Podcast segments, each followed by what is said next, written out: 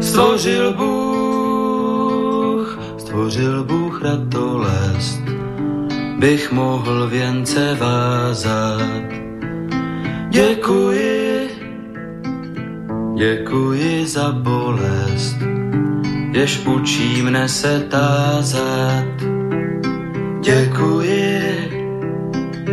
děkuji za nezdar, jenž naučí mne píly. Bych mohl, bych mohl přinést dar, byť nezbývalo síly. Děkuji, děkuji, děkuji.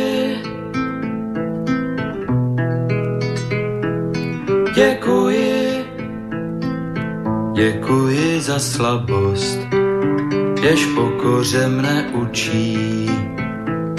Pokoře, pokoře pro radost, pokoře bez područí.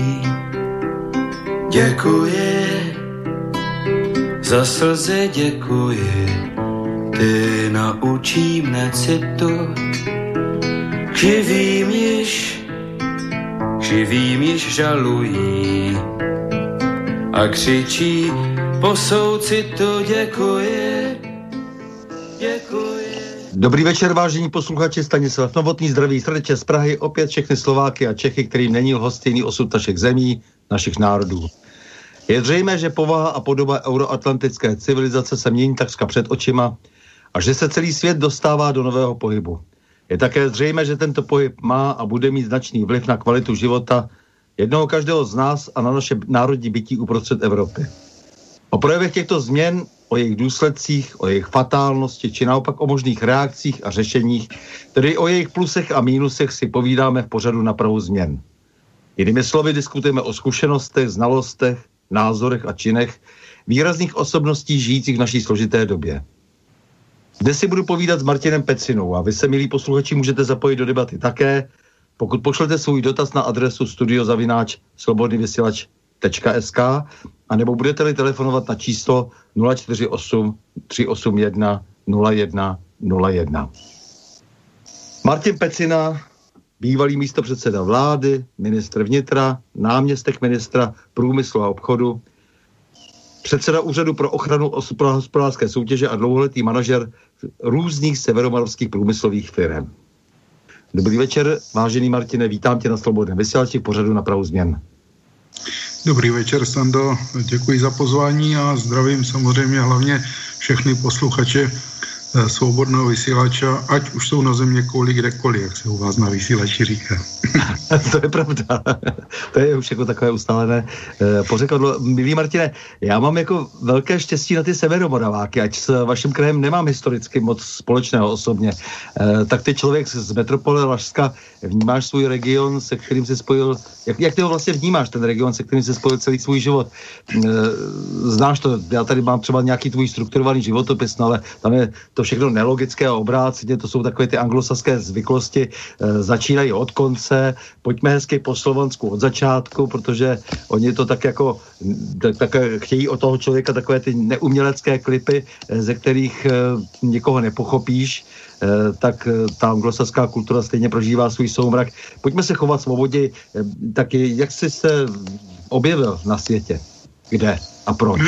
To já si úplně přesně nepamatuju, to bylo v 68. roce, ale to mi vykládala jenom maminka, narodil jsem se v Českém Těšíně, ale ale byli jsme, bydleli jsme v Havířově, jenom tam ještě nebyla nemocnice v té době, protože Havířov byl úplně nové město, takže formálně jsem narozen v Českém Těšíně, fakticky jsem od malička žil v Havířově až do svých vlastně 30 let a potom jsem se, potom jsem se s rodinou, s manželkou a s dětmi přestěhoval do Frýdku místku potom jsem šel na nějakou dobu na zkušenou jako správný český Honza do Prahy a do Brna a po osmi letech jsem se zase vrátil tady, přičemž eh, tam jsem bydlel vždycky v nějakém služebním bytu.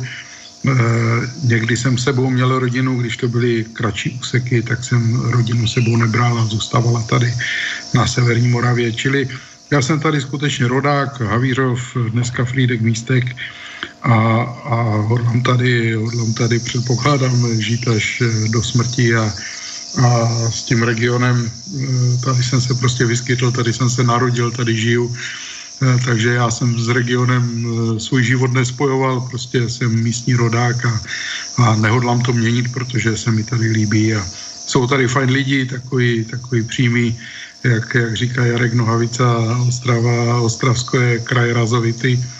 Eh, je tady lepší doprava než v Praze a nejsou tady samozřejmě takové možnosti, ale, ale je tady, žije se tady dobře, příjemně. To já právě přesně úplně nevím, protože on mi to vždycky popisuje uh, Laďa Větva, který uh, samozřejmě právě tou laštinou uh, se snaží vyjádřit atmosféru. Tak vždycky říká prostě, že každá ulice je jiná, třeba v Ostravě, jo? že to je prostě, že, že končí nějaký kvartál, prostě tomu začíná něco úplně, jo? Že, že, že, se to nedá tak jednoduše, jako, jo? že to prostě opravdu musí člověk studovat. Ne, to si, to si nemyslím. To lašské nářečí už tady ovládá jenom pár lidí. Moje prababička neuměla jinak. Moje babička samozřejmě uměla tím, čemu se česky se tomu říká lašské nářečí a my tady tomu říkáme po našimu. A e, můj otec tomu ještě rozumí a já, já tomu rozumím taky, ale už tak neumím mluvit. A dokonce ono to má i psanou formu, e, toto nářečí, ale, ale v zásadě dneska už se nepoužívá téměř nikde. Eh, naopak tady jsme se rozdělili na jakési dvě jazykové skupiny a to jsou Češi a Poláci. Když v Praze mluvíte o slezanech, tak se tomu trošku už klíbám, protože já jsem tady žádného slezana eh, nepotkal, nebo možná pár lidí v Opavě eh, má ten dojem, ale, ale my jsme tady prostě buď Češi, nebo někteří si říkají Moraváci, a nebo, nebo Poláci, to jsou ti, kteří tady mají polské školy, které tady normálně jsou a my žijeme normálně v pokoji. Já jsem chodil na průmyslovou školu, kde bylo tři třídy české, jedna třída polská v Karviné a e, jakoby to národnostní rozdělení je prostě Češi a Poláci a, a trošku jakoby svébytným nářečím se mluví ještě na Třinecku, ale to už není, to už není lašské nářečí a má to blíž k polštině ale rozdělení na Čechy a Moraváky a Slezany, to se pěstuje jenom v Praze a trošku v Brně, ale u nás úplně ne. No já znám nějakého Moraváka, který mi neustále píše a píše na všechny instituce nějaký pan Macek velmi inteligentně. Je vidět, že to je velmi vzdělaný, eh, chytrý člověk a neustále žádá, abychom to rozdělovali. Eh, Češi, Moravané, Slovo, eh, Slezané a pořád, abychom tam vymýšleli nějaké prostě hranice a tak. Jo, jo, to já od, od takových lidí taky dostávám občas nějaké agresivní vzkazy na Facebooku, jako že bych si měl víc vážit tomu, že jsem Slezán a a já to nějak jako nedokážu pochopit. Já celý život žiju na tom pravém břehu Ostravice, takže ve Slesku, ale v tom Havířově, víte, tam to, ještě, to, tam to bylo takové jako multinárodní, tam se všichni mluvili česky, protože tam byli Češi, Slováci, Poláci. A e, to město vzniklo až v roce 55, takže to byly fakt úplně nové sídliště.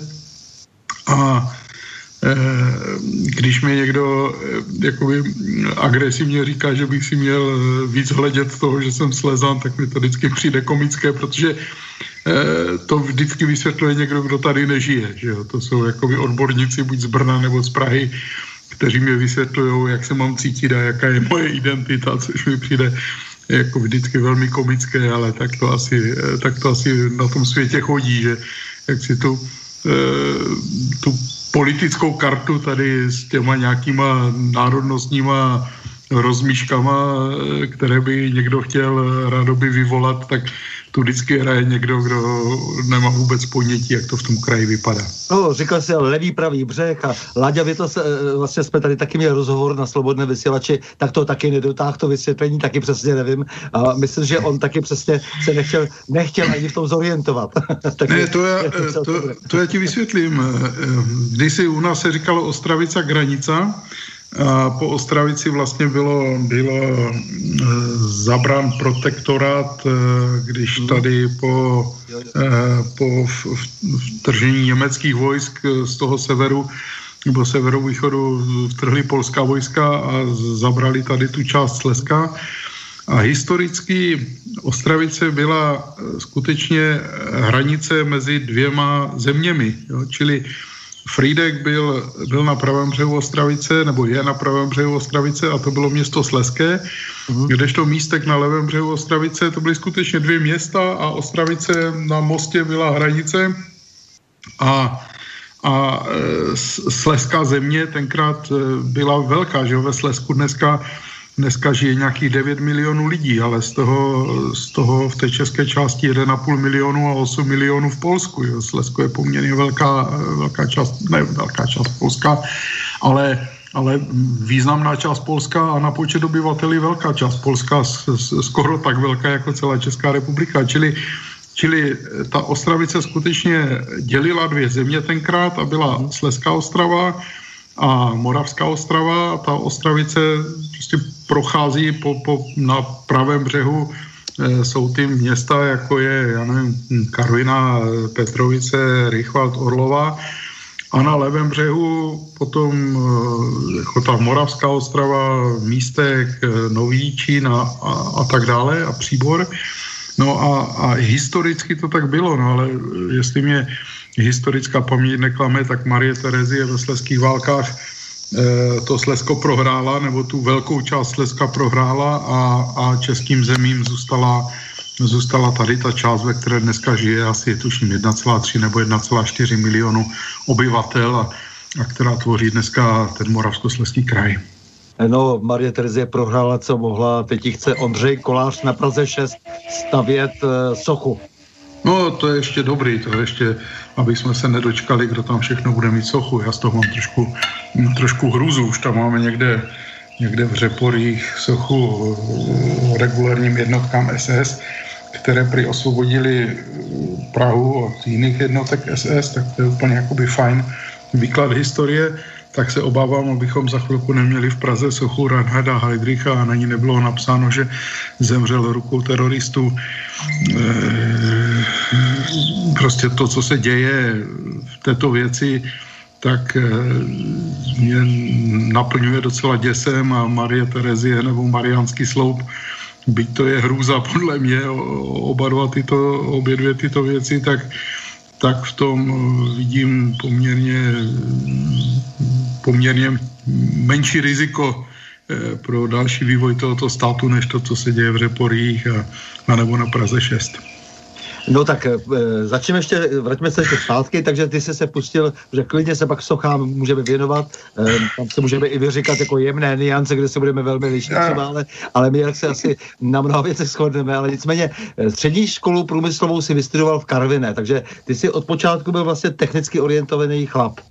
Jo, já jsem chtěl studovat veterinu a tata mi řekl, ty naučíš se, synko, bohu jak, nepůjdeš na gymnazium, půjdeš na průmyslovku, ať máš chleba v ruce, jak odmaturuješ a tak bylo vyřešené a nelituju toho. Nelituju Aha, toho. protože romantika, ty, ty děti se chtějí starat o zvěřátka, takhle to si měl, taky jsi to měl takhle, jako jo. Dcera to realizovala, aniž bych ji do toho nutil, ale letos teda ukončila mm. studia na, na eh, veterinární vysoké škole v Brně, takže, takže nakonec se, to, nakonec se to zrealizovalo v rodině, ale já jsem vystudoval potom vysokou školu Baňskou, fakulta se tenkrát ještě jmenovala strojní a elektro a absolvoval jsem, eh, absolvoval jsem v oboru eh, robotika v roce, v roce 91 a pak jsem byl rok na vojně a 92 jsem začal pracovat. Mm-hmm. Takže ještě samozřejmě ta vysoká škola báňská se všem všady, ale uh, zároveň teda, zároveň teda uh, si už byl připraven na tu IT revoluci po listopadovou. Já jsem ještě na vysoké škole, protože to rok 89 přišel, když jsem byl ve čtvrtém ročníku, tak jsem začal programovat, chviličku jsem se živil, živil nebo, nebo přivydělával si jako student programováním, pak jsem šel na vojnu, tak to uslo a pak už jsem se pak jsem se chviličku věnoval podnikání s rodiči a pak už jsem nastartoval tu jaksi, dráhu strojního inženýra a šel jsem pracovat na, do firmy, která se jmenuje Hutní projekt Friedek Místek. Uh, narodil se v roce 68, takže na rok 68 se tě ptát nebudu, to by nedávalo žádný smysl. Ale... No jo, ne, ne, ne, ne, ne to, se, to se pleteš, to já vždycky říkám, že eh, já jsem, když přijeli ruské tanky, tak já jsem měl šest týdnů a Mati mě vykládala, že, že se tak vyděsila, že ztratila mlíko a já jsem od té doby chudák neduživý, abych mohl žádat o nějaké náhrady možná. No ne, ne, vypadáš strašně hubeně. Jako. Přesně tak. dobře, a prostě, dobře, ale ten převrat v roce 89, to už dejme tomu, že bez humoru si vnímal.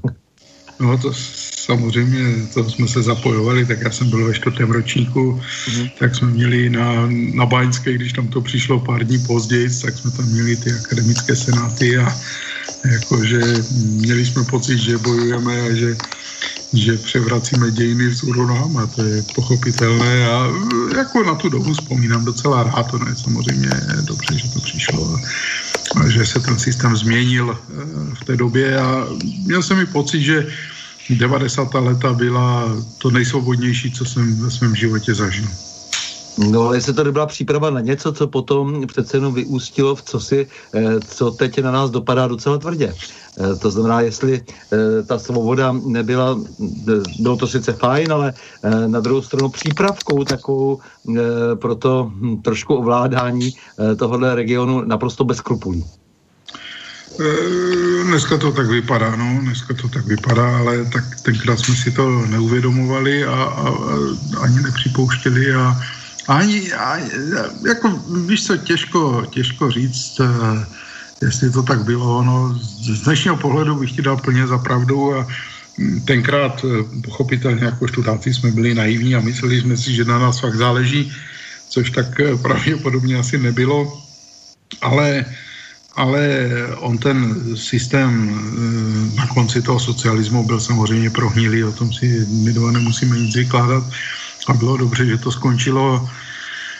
To, že se to um, potom někdy nezvládlo, je pravda, ale já teda eh, ještě tak do roku 2010 jsem z toho vývoje České republiky neměl špatný pocit, dneska už mám. Mm-hmm. Takže ty jsi podnikal, eh, dokdy jsi vlastně podnikal a jak se, nebo podnikal si, podnikal si a pak si najednou vstoupil do politiky. Jaký byl důvod toho vstupu do politiky? Eh, eh, já jsem podnikal, já, když jsem se vrátil z vojny, tak eh, rodiče už měli rozjetou firmičku, já jsem do ní naskočil, čtyři roky jsem vlastně s nima fungoval do roku 96. No a to mě pochopitelně neuspokojovalo, to bylo takové pro mě mladého inženýra moc konzervativní, takže jsem začal hledat místo, a našel jsem si právě na hutním projektu, kde jsem dělal od roku 96 do roku 2003. No a poslední tři roky jsem tam působil už jako ředitel té společnosti. To není velká firma, má, dneska má 100 lidí. Mývá tak od 80 do 120 podle toho, jak přichází krize a konjunktury. Dneska má 100 zhruba tolik, jak když jsem ji opouštěl.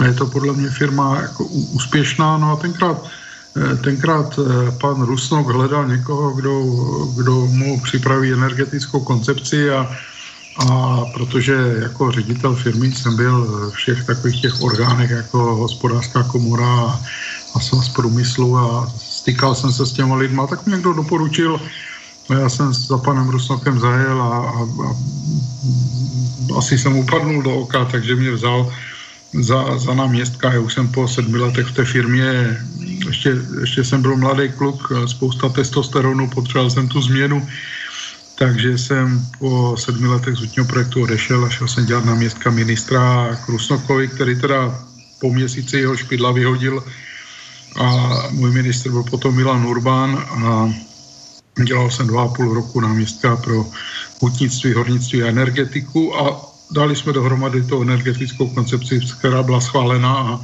platila snad, snad 10 let. No a no to, k tomu se ještě dostaneme. Energetická koncepce, to mě velmi zajímá. E, ale dobře, ty jsi byl náměstkem v tom 21. století, to znamená, že začal si dělat politiku, dá se říct, jako ten, to 20. století si prožil podnikatelsky, možná i pro, proto máš dobré vzpomínky na, to, na, ta, na ta 90. léta. Možná proto, ano. No a pak, pak jsi se přesunul tedy do té, eh, do té sféry toho nejasného rozhodování o naší budoucnosti. No, já jsem, já jsem začal dělat náměstka ministra, mm-hmm. což mi přišlo jako mm, funkce, byť jsem byl sociální demokrat, tak jako funkce, která neměla s politikou až tak mnoho společného.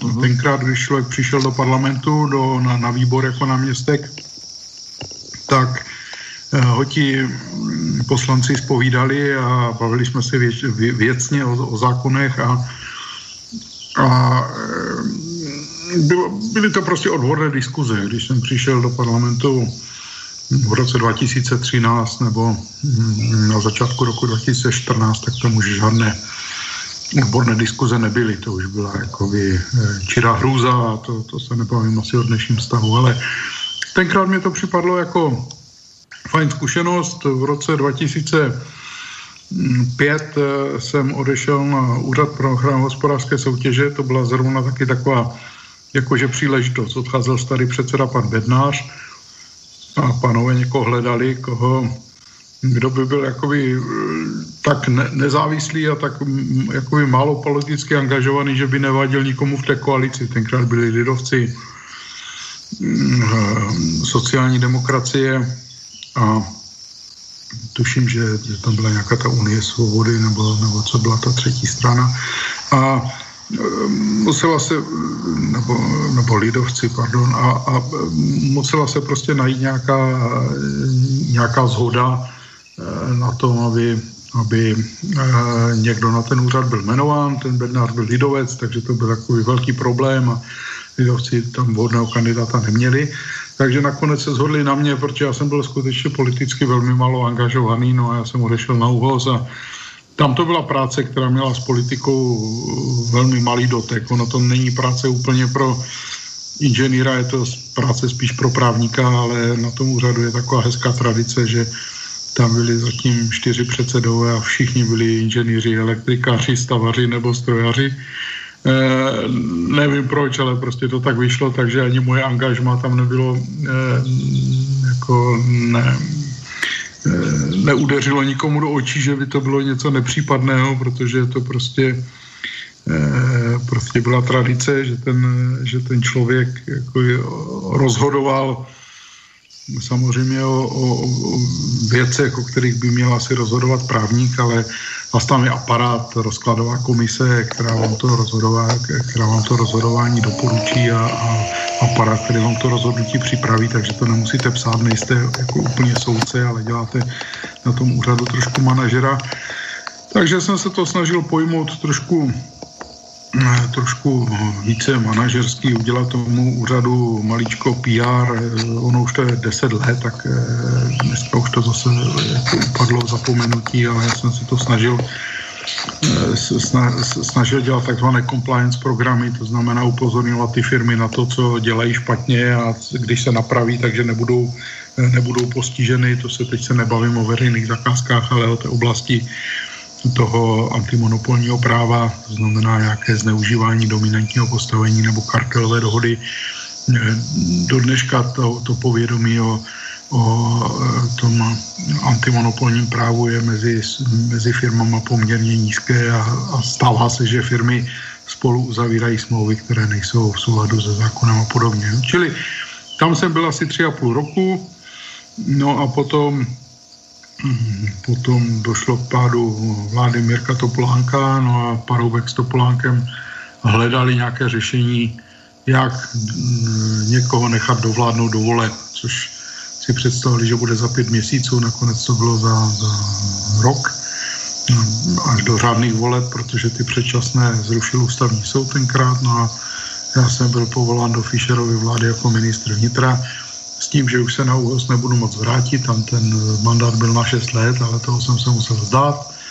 No a, a e, tak jsem jako i přičichl trošku víc k té politice, protože dělat ministra už je samozřejmě politická funkce, když v té, e, v té úřednické vládě je to zase trošku lepší, jo, protože mm, parlament se nám mm, jako tolik nevěnoval a nemusíte chodit na, na různá stranická gremia a podobně, to znamená, můžete se věnovat eh, víc úřadování na tom ministerstvu a, a řízení toho rezortu manažersky.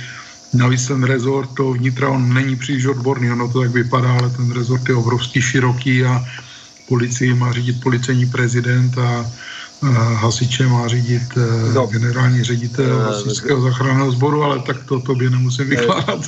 Ne, k, tomu, k tomu bych se ještě vrátil klidně, jako, mm-hmm. ale nicméně já přesto považuji za mimořádně důležitou roli toho předsedy Úřadu pro ochranu hospodářské soutěže, eh, protože my jsme teď svědky eh, opravdu tvrdé monopolizace kdečeho a řádění nadnárodních firm v této zemi, eh, takže v různých fázích tady vznikly problémy, to se nedá nic dělat Protože ten, ano, jak říkáš, to antimonopolní právo je úplně nejdůležitější teď. Jako jo. To, to, mně připadá prostě, že byl nějaký klíč v nějakých dobách, nějak se to, ať už třeba z naivity, a nebo, nebo e, z, e, třeba z neznalosti, e, možná někdy i z dobré vůle. Stalo v těch 90. letech, ale je pravda, že dnes, když pozorují ty obchodní řetězce, no tak samozřejmě to máme všichni oči na vrch.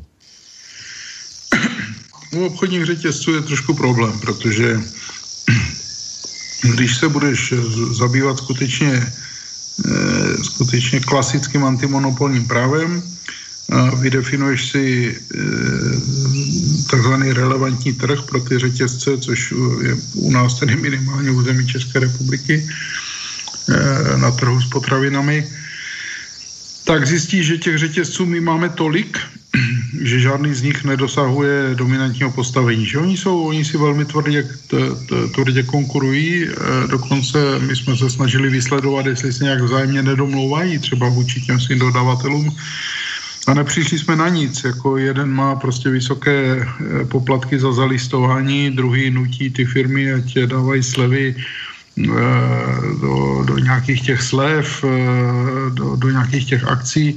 Eh, třetí řetězec si vybírá za regálovné, za to, že někoho posune blíž k pokladně a podobně. A ty řetězce si skutečně konkurují. No a u nás to u nás to je tak, že aby, aby si mohl někoho trestat jako dominantního soutěžitele, tak eh, on musí mít eh, mezi, eh, on musí být buď nad 70% podílu na relevantním trhu, mm, pak se to považuje, pak je tam domněnka, že on dominantní soutěžitel je, ale že by prokázal, že tomu tak není. Když je mezi 40 a 70 procenty, tak to tak to zkoumáš a když má po 40%, tak je tam zase vyvratitelná domněnka, že dominant není. Může samozřejmě být dominant, který má 10% na trhu. Když všichni ostatní jsou pod 1%, tak on jako dominant bude vystupovat, ale ale uh, u těch řetězců to prostě tak není. Oni mají každý poměrně malý díl a podobné velikosti na trhu a, a za, za mě těch velkých řetězců tady bylo asi 9 nebo 10, čili, čili Čili problém je, eh, problém je eh, v tom, že podle klasického zákona o eh, hospodářské soutěži se ten, ten trh těch supermarketů nedá regulovat. Proto my jsme usilovali od počátku o to, aby byl přijat zákon o, mm, o významné tržní síle, abychom se k těm řetězcům, kteří eh, sice vůči, eh, vůči zákazníkům nebyli v dominantní postavení, ale vůči těm svým dodavatelům ty, ty prostě masakrovali hrozným způsobem, hm, aby jsme, aby jsme proti ním jak mohli zasáhnout. To se nakonec podařilo přijmout až po mém odchodu a dneska se snad jakoby ty praktiky, ty šílené praktiky, kdy skutečně, když chcete někde dodávat, tak za to musíte napřed zaplatit a potom platit nějaké pravidelné akce a zdírají vás kůže, tak, e, tak ty praktiky jsou snad již zakázané, ale to já už jsem nezažil. No, a... přesto, to, přesto od obchodníků pořád slyším, že si chtějí vzít třeba 150% marži šeliací, no, no, zprostředkovatele a tak dále. Asi jo. Asi jo, no. Já bych si myslel, že... Ceny. Já si myslím, že jako jediné řešení je, že se tady časem prostě vy, vyprofiluje český obchodní řetězec, protože kromě hrušky tuším nic takového není, jo? čili nějaký silný český obchodní řetězec, kterému ty firmy budou moct, ty, ti čeští dodavatele budou moct dodávat a že se český zákazník začne chovat racionálně vůči tomu českému zboží. Jo? Jako český zákazník se chová velmi velmi neracionálně nebo, nebo to, co, čemu se, se říká elasticita poptávky u nás, u nás je velmi jako chabé. Jo? Takže třeba když jsme zkoumali trh s velmi luxusním zbožím, takové ty kabelky Louis Vuitton a podobně, tak, tak jsme zjistili, že v Praze jsou dražší než v Paříži nebo ve Vídni a ptali jsme se na to a a jak je toto možné, že stejné zboží je u nás o tolik dražší a oni říkali, no prostě my to prodáme stejně, ať to stojí 20 tisíc nebo 30 tisíc a v Moskvě to stojí 50 tisíc, u vás to stojí 30 tisíc, ve Vídni 20 tisíc, protože kdyby jsme to dali ve Vídni za 30, tak už to nikdo nebude kupovat. A Čechům je to jedno, ti to koupí prostě to stejné množství, jo? čili tomu se říká elasticita poptávky a to je u nás velmi nízká a stejně tak eh, Češi se chovají neracionálně, když jdou kupovat potraviny, tak tam je to naopak, vyhlásí se akce, tak jsou tam fronty a lidi skoupí potraviny, s kterým si pak třeba zničí zdraví. Jo. Jako je to, je to možná o nějaké výchově, možná, možná by se nad tím mělo zamyslet ministerstvo zemědělství nebo zdravotnictví, nebo já nevím, ale, ale český konzument se bohužel chová tak, že pro český řetězec se tady asi zatím nenašlo místo. Tak, eh, takže ty si potom šel eh, dělat něco úplně jiného, říkáš ministr vnitra, eh, že nepotřebuje vlastně ani nějakou odbornost zvláštní. Děláme si, že všechna ministerstva potřebují nějakou odbornost, že vždycky politik by měl mít rozhled především, to, ten přesah, takový ten trošku do světa, měl by rozumět tématu, ale uvažovat aspoň logicky, což se často nedaří. ne, to máš pravdu, já, já jestli bych tomu mohl říct, já, jako ministerstva jsou i odbornější, i jakoby obecnější. Jo? Takže eh, kdybych byl ministr eh, kultury, tak tam bych si představoval člověka, který fakt o té kultuře něco ví. Nedokážu si představit, že bych si tam sednul a, a jak veselé říkám, tak největší, za největší umělecké eh, dílo všech dob považuji film Terminator 2 a e, tak e, prostě by, bych tam musel být za úplného šaška, jo. Jakoby fakt tomu umění nerozumím, přiznám to, něco se mi líbí, něco ne, ale nemá to jakoby s nějakou znalostí nic společného a ten člověk by to měl umět, podle mě. Zrovna tak e, jsou potom ministerstva, kde ten člověk má mít nějakou šajnu o tom, aspoň, to je třeba, já nevím, zemědělství, e, průmysl, doprava, No a pak jsou ministerstva, která jsou fakt jakoby obecněji laděná, a to je, to je například to ministerstvo vnitra, kde, kde ten člověk by měl samozřejmě mít eh, nějakou manažerskou zkušenost, nějakou schopnost se domluvit, eh, to je všechno jasné, to, co říkáš, je jasný, i nějakou jazykovou znalost pochopitelně, ale eh, není to o nějaké přímé odbornosti, protože ten, ten rozsah té činnosti je tam obrovský, a každá ta, každá ta činnost jakoby má tu svou hlavu toho svého policejního prezidenta nebo toho svého generálního ředitele nebo šefa rozvědky a ti to mají řídit, čili, čili eh, lidé si to u nás vztahují na to, že že ministerstvo vnitra, že to je policie, ale, ale to tak fakt není. Ten, ten ministr vnitra eh, obecně řídí státní zprávu. Já jsem tě poznal právě, když jsi byl ministrem vnitra a e, ty si uvažoval velmi logicky, ve mně by to překvapilo, protože na tom ministerstvu vnitra už jsem e, zažil kde koho, nebo respektive jsem komunikoval s kde kým, přestože jsem tam už dávno, dávno, dávno nebyl. A mně se, mně se velmi líbil ten tvůj praktický přístup, to, co říkáš, velmi jsme si tehdy porozuměli rychle. E, nicméně já trvám na tom, že e, pro státní zprávu jsou vychováváni e, právníci, vnitro je typicky velmi nechci eh, pro právníky, eh, nebo nejvhodnější pro právníky eh, resort, protože se odsud opravdu spravuje celá země a ty právníci jsou k tomu vychováváni, ale nicméně ty jsi mě velmi překvapil, jak si je všechny strčil do kapsy.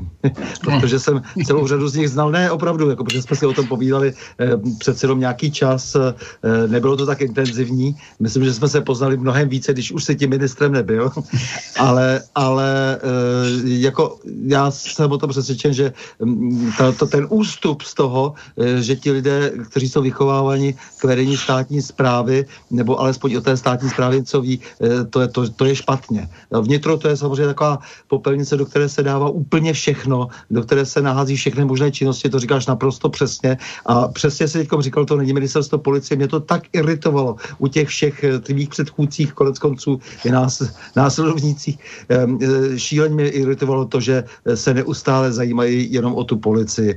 To, to, to je prostě děsivé, protože tam je tolik správních činností a tam je důležité, jestli se to v tom čtvrtém patře e, dobře řídí, e, jestli ti úředníci chápou, proč tam jsou, protože 6 tisíc obcí, kteří, které jsou navázány na ministerstvo vnitra, tak to je samozřejmě obrovská odpovědnost. No, je to, je to přesně tak, jak říkáš. Jako ministr by se o tu policii měl uh, starat minimálně.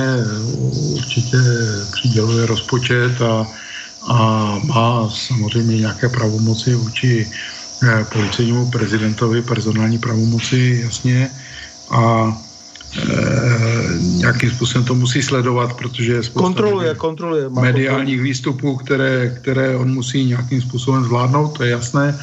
Ale jinak je to přesně tak, jak říkáš, agenda trvalých pobytů, agenda dlouhodobých pobytů, agenda státního občanství a, a obecně státní zprávy na, na obcích a ve městech, to má být hlavní činnost toho, toho ministra vnitra nebo například příprava voleb, že to jsme si Eh, to jsme si užili, když byl špatný eh, zákon a chudák Václav Henich eh, nevěděl, z které do které a spočítal, spočítal tenkrát ty neplatné hlasy a tak, jak bylo napsáno v zákoně a nějaký poslanec tam dal asi pozměňovací návrh a napsal, že se to má sečíst, on to chudák sečet, když to byli nevím, jestli si na tu kauzu pamatuješ a pak říkali, že Václav, Václav Henich to všecko zvrzal, no tak samozřejmě nebylo, protože on musel jako, jako státní úředník postupovat podle zákona, který byl prostě špatný. Že? Tak no, tam jsou spíš jako, soudu. Tam je spíš problém ještě s nějakými jinými vstupy do těch, do těch voleb, to si myslím, Jasně. že je Eh, na diskutování jaksi velmi úzké a eh, mělo by se o tom mluvit eh, to, jakým způsobem se manipuluje s volbami, ale to, to, to je prostě už zase jiná pohádka. Ale takže dobře, ty jsi, ty jsi potom pokračoval dál a vstoupil si do té politiky zase z jedné strany, protože předtím to byla ČSSD a pak si se dal k Zemanovcům. Ne, tak eh, ta situace byla taková, že já jsem v roce 2010, eh, když jsem byl členem té Fischerové vlády, tak jsem kandidoval eh, do sněmovny. Tam jsem se, jako jednička v Praze, tam jsem se dostal samozřejmě, no a, a tenkrát vznikla nečasová vláda, kterou já považuji za největší tragédii v historii České země. Eh, samostatné, no a e, ta práce v parlamentu byla úplně zoufalá. Prostě jsme nemohli v zásadě jako opoziční poslanci dělat vůbec nic, jakýkoliv návrh, okamžitě jsme ten jakýkoliv e, jaký, e, jakákoliv novela zákona nebo zákon nový zamítnout v prvním čtení. To bylo úplně prostě zbytečné tam sedět, takže jsem se rozhodoval, co dál, no a ještě jsem chtěl podpořit Michala Haška na sjezdu, ať se stane novým předsedou sociální demokracie. No a když se stal Bohuš Sobotka šéfem sociální demokracie, tak jsem řekl takhle, kluci, ne, to jako to je, to je prostě konec uh, sociální demokracie, tak jak já ji znám a jak já bych ji chtěl znát a a e, zbalil jsem si kufry a řekl jsem, že prostě já proti Sobotkovi osobně nic nemám, ale on, on nemůže řídit stranu a, a odešel jsem ze sněmovny a řekl jsem, já zůstanu sociální demokrat, ale, ale počkám na, na, na lepší časy. No a potom někdy v roce 2012 e, se připravovaly nové první přímé prezidentské volby a já jsem tenkrát řekl, když za sociální demokracii kandidoval eh, Jirka Dinsbír, tak já jsem řekl, prosím vás, jako neblázněte. Já, já jsem byl tenkrát běžný člen sociální demokracie, pracoval jsem ve Vítkovicích, ale říkal jsem, prosím vás, neblázněte. Jako toto nemá smysl, nemá šanci, pojďme podpořit Miloše Zemana všichni, protože protože jinak to skončí, jinak to skončí tak, že bude nějaký, nějaký jiný člověk eh, prezidentem a to bych fakt nechtěl. No a e, nějaký tedy z pravicového tábora a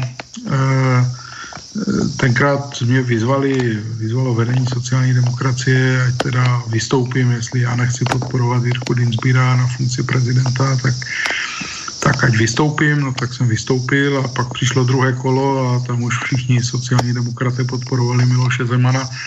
A to už bylo takové jakoby komické, ale už jsem zpátky nevstoupil, nevstoupil jsem do žádné strany, ale hm, jakmile vláda Petra Nečase nebo té paní Naďové, nebo jak ona se jmenovala, tak jak padla, tak jsem byl povolán e, tentokrát Jirkou Rusnokem, e, který mi zavolal po druhé takto v životě a říkal, jestli by nechtěl jít do jeho vlády, že, že mu e, prezident ho pověřil, aby zháněl lidi.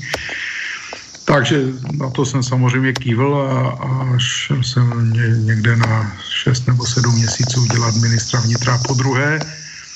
No a e, když jsem byl v této vládě, tak se nás pět ministrů domluvilo a šli jsme kandidovat za spos, protože si myslím, že to byla docela dobrá parta lidí a, a Rusnokovou vládu považuji za jako personálně mimořádně kvalitní. Tak jsem, tak jsem tomu chtěl nějak pomoct a, myslel jsem si, že v tom parlamentu bychom byli potom silnější a, a třeba ve spolupráci s sociální demokracií nebo s komunistama nebo s, s, s oběma eh, bychom mohli sestavit vládu, ale tam, tam už jsme byli neoblíbení médií, v zásadě spousta těch samých lidí, kteří byli ve Fischerově vládě, jako já, Kohout, kteří jsme byli mimořádně mimořádně vyzvihování a mimořádně populární v roce 2010, tak v roce 2013 už jsme byli za těžké desperáty, protože nás jmenoval Miloš Zeman a, eh, a nemenoval paní Němcovou, ale, ale Rusnoka. No a tak jsme neměli vůbec žádnou šanci, takže jsme to uh, ukončili a, a já jsem se zase vrátil na Severní Moravu do, do průmyslu a, a s politikou Šmitec. Eh, tam už chceš zůstat, jako jo, v eh, tom biznesu už se nevrátíš do politiky. No, jsem na to dostal spoustu otázek. Já jsem tady slíbil klukům, kteří nám pomáhali v kampani, že, že jim pomůžu v místních volbách, jako bývalým zemanovcům, kteří se tady rebrandovali a, a zkoušeli jsme to dvakrát a neuspěli jsme v těch místních volbách. Tady je silná sociální demokracie a pár stran, prostě, které, jsou, které jsou tradiční, neuspěli jsme ani jednou, ale tam jsem fakt jakoby šel jenom protože jsem to slíbil a teď nemám žádnou ambici někam kandidovat eh, minimálně do té doby, než do, dospěju do důchodového věku, což je ještě hrozně daleko, tak nemám žádnou ambici se do politiky vracet. Kdyby byla nějaká úřednická vláda, řeklo se, je potřeba na pět měsíců pomoct, tak, tak tam na pět měsíců půjdu, ale, ale jinak uh, myslím si, že v této době to ani není, uh, tam ani není o co stát. No. Pokud nebudeme no. muset zachraňovat tuto zemi, čehož se trošku bojím, tak, tak si myslím, že zůstanou v biznisu. Bylo by to dobré kdekoliv, kde se musí spočítat jedna a jedna, protože já vidím, že to je ta základní dovednost, která chybí těm lidem tolik iracionality, tolik nesmyslů. No ale dobře. Myslíš, eh, myslíš Gretu třeba, jo? máme spoustu českých Gret. no, tak... Eh, v kalhotech i v sukních. ne, víš co, Stando, jak, jak já sleduju ten vývoj, to, co se děje, to, co se dneska děje v Americe, eh, když si poslechnu parlament, když tam vidím ty rozcuchané kluky nebo ty s těma dredama, tak si fakt myslím, že se svět zbláznil a že musíme, že se blížíme k nějakému k, k nějakému hrůznému roz, rozřešení té situace nějakou, nějakým hrozným kataklizmatem, protože se dostáváme do stavu úplné dekadence. Jestli, jestli si prostě francouzský parlament pozve nějakou postiženou 16-letou švédskou holku, která mu tam přeříká něco z papírku a naučí se chudá chudírka nějaké grimasy k tomu dělat a řve tam po nich a oni potom zatleskají, tak já jako poslanec, kdyby toto někdo udělal, tak z toho salu odejdou, protože bych říkal, proč mě tady urážíte, proč jako co to je za prostě pitomé divadlo a oni tam zatleskají a tváří se, jak je to, jako je to hrozně fajn. To je, to je, to se dostáváme někam do, obzorů, které by mě v 90. letech, kdyby mě to někdo řekl, tak tomu nevěřím. Ještě v roce 2010 bych tomu nevěřil mm, všeobecná uchylnost, eh, taková nějaká prostě, nebo co to všechno je. No ale prosím tě, takže ty jsi se vrátil ještě, abych nezapomněl, to je docela významná věc, protože ty jsi byl mnohokrát generálním ředitelem a pořád si manažoval generální ředitel Vítkovice Power Engineering. To bylo někdy to, do toho roku 13. To bylo do té doby, než jsem šel, to bylo mezi těma dvěma no. ministerskýma angažma. Takže já jsem odešel v roce 2013. Eh, nastoupil jsem poté, co jsem skončil jako poslanec, co bylo potom sjezdu sociální demokracie, to byl někdy květen 2011 a, a v půlce roku 2013 jsem, jsem skončil a šel jsem dělat zase ministra eh, vnitra. No a do Vítkovic už jsem se potom nevrátil, člověk nemá dvakrát vstupovat asi do stejné řeky.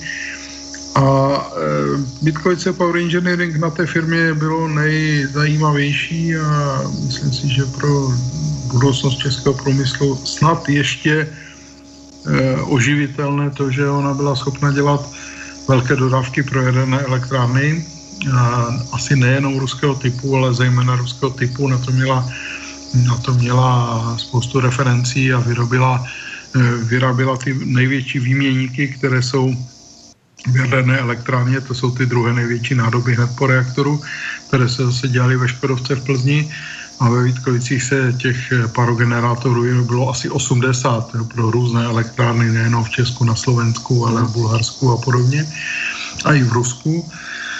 A dělala různé další nádoby pro jaderné elektrárny, což je jakoby know-how svého druhu, které, které nemá kde kdo. Jo, takže by mi bylo hrozně líto, kdyby jsme o to měli úplně definitivně přijít, protože to, když se začalo tvořit, tak to bylo možné vytvořit jedně za socialismu, protože to byla eh, že, metoda pokus omyl, obrovské investice, eh, obrovský ten výukový program, než se ten první parogenerátor podařil udělat, ono to trvá tři roky, než se ta nádoba celá posvařuje, musíte to prostě dělat jako jeden začít, za tři měsíce začít další, abyste to všechno stihl na tu elektrárnu. Je to významné know-how, které ta firma měla a snad se tam zachová někdo, kdo ty postupy ještě bude znát a až budeme ty jaderné elektrárny jednou stavět, tak, tak, bude schopen, tak bude schopen do toho zasáhnout zase.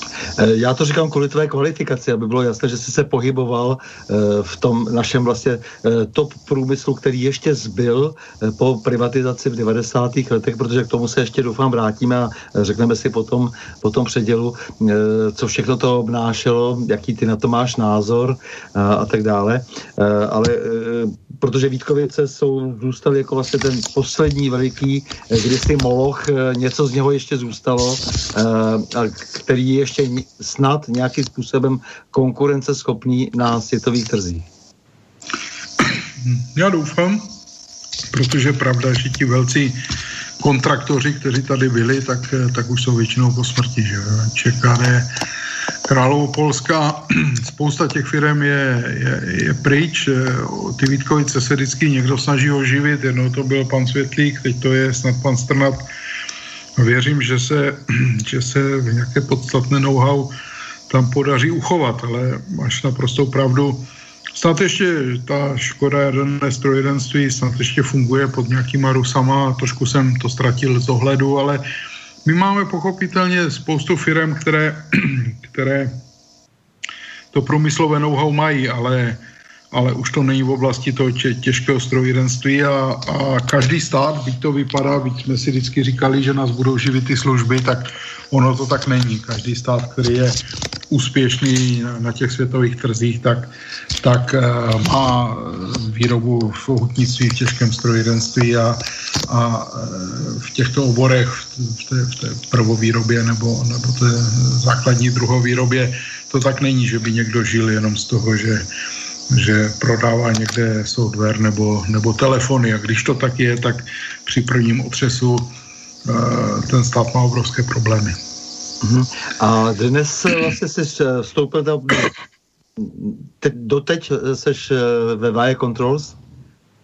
Jo, já jsem, já jsem před eh, zhruba čtyřmi lety ještě s nějakými investory Solomouce koupil podíl, protože tam byli čtyři společníci, ze kterých tři odcházeli v zásadě do důchodu a ten jeden tam zůstal, ten je jenom o dva roky starší než já.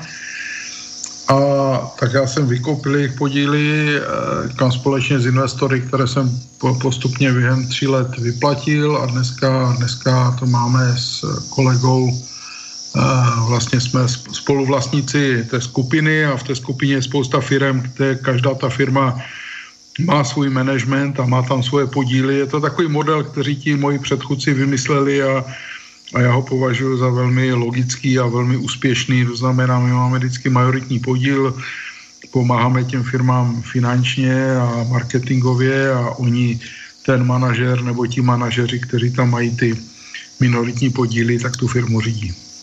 V čem to konkrétně spočívá ta tvoje práce eh, za to tedy? Nebo ne, eh, no. jak to poradenství, zprostředkování, já nevím, marketing a tak dále? Ne, ne, ne, tak já, já jako, eh, my, my máme s kolegou rozdělené ty firmy, kterých je asi deset mm-hmm. větších, menších, ale a, a na ně dohlížíme, ale my sami dva řídíme tu jako ne největší, ale dneska druhou největší firmu té skupiny, ta se jmenuje ta VAE Controls, jinak ta skupina se jmenuje Y Controls Group, tak ta, ta společnost Y Controls, ta sama o sobě loni udělala něco přes 600 milionů vratů a tu řídíme jako eh, Leoš se stará hlavně o obchod a já se starám o chod firmy, ale v zásadě se nějak eh, dublujeme. A eh, ta firma má zhruba 50 lidí, ta struktura je velmi plochá, čili pod náma je ještě jeden stupeň řízení a jinak, jinak, mm. jinak to řídíme jinak to řídíme sami a zháníme kšefty, realizujeme, máme třeba rozdělené státy, já jezdím víc do Sudánu, on, on víc jezdí do Nigerie a do Kamerunu a já třeba do Uzbekistánu, protože umím rusky, on, on, on neumí tak dobře, takže, takže nějak si ten trh dělíme a, a normálně tu firmu řídíme, ona je, říkám, poměrně malá, 50 lidí, to ještě každého znáš osobně, s většinou si tykáš. A je to firma jako s hodně specifickým know-how, děláme nádrže a terminály na pohonné hmoty, ropu, ropné produkty, plyn, eh, propambután a podobně. A, a těch konkurentů eh, obecně na světě není tak mnoho jako v jiných oborech, že ve stavebnictví máš na Severní Moravě pět firm velkých, a v republice třeba 50, kdežto tady v tom oboru se potkáváme spíš jakoby třeba, když jdeme do Bulharska, tak tam je jeden Němec proti nám a jedna místní bulharská firma, která to neumí, ale snaží se, to, snaží se někoho najmout. Prostě ten obor je tak úzký, že těch konkurentů je málo, ale zase cena za to je, že musíme jezdit po celém světě a ty kšefty zhánět, protože v Česku jsme se neuživili. Eh, ty jsi známý tím, že jsi hájil vždy spíš státní strategické firmy, jestli se nepletu. Eh, bylo ti to taky vyčítáno, ale ukázalo se, že v mnoha věcech jsi měl pravdu naprostou, eh, že to bylo prozíravé. No, státní strategické firmy, no podívej se, já jsem přesvědčený, že, že státní firma se dá uřídit, že to není tak, že. Tak že, že se říká, že ten stát je eh, nejhorší vlastník a že se všechny firmy pustily do, do soukromých rukou, nebo naprosta většina firm, to samozřejmě podle mě dobře není. A je něco jiného, když je soukromý pekař na malém městě a je něco jiného, když je soukromá, když je soukromý vodovod a a prodá se francouzům. Jo? Když tady kdysi přijeli nějaká francouzská firma spolupracující, já jsem jim, oni se mě ptali, co je u nás privatizované, já jsem jim řekl všechno, třeba vodovody a kanalizace, tak ten francouz mi říká, to se mílíš, protože eh, vodovod a kanalizace se nedá privatizovat, to prostě nelze, protože kdyby to někomu prodal, tak on to jako exploatuje, eh, vykešuje a za 30 roků to předá zpátky státu a stát to bude celý opravovat. To je jako úplný nesmysl. Já jsem říkal, no já vím, že je to úplný nesmysl. Přesto, přesto to dokonce vlastní francouzská firma. Představte si to, jo, jakoby to je, to jsme skutečně jako rarita, možná, možná na světě, možná v Americe, to je taky privátní, tam je privátní kde co a taky jak to skončí, tak, tak se to uh,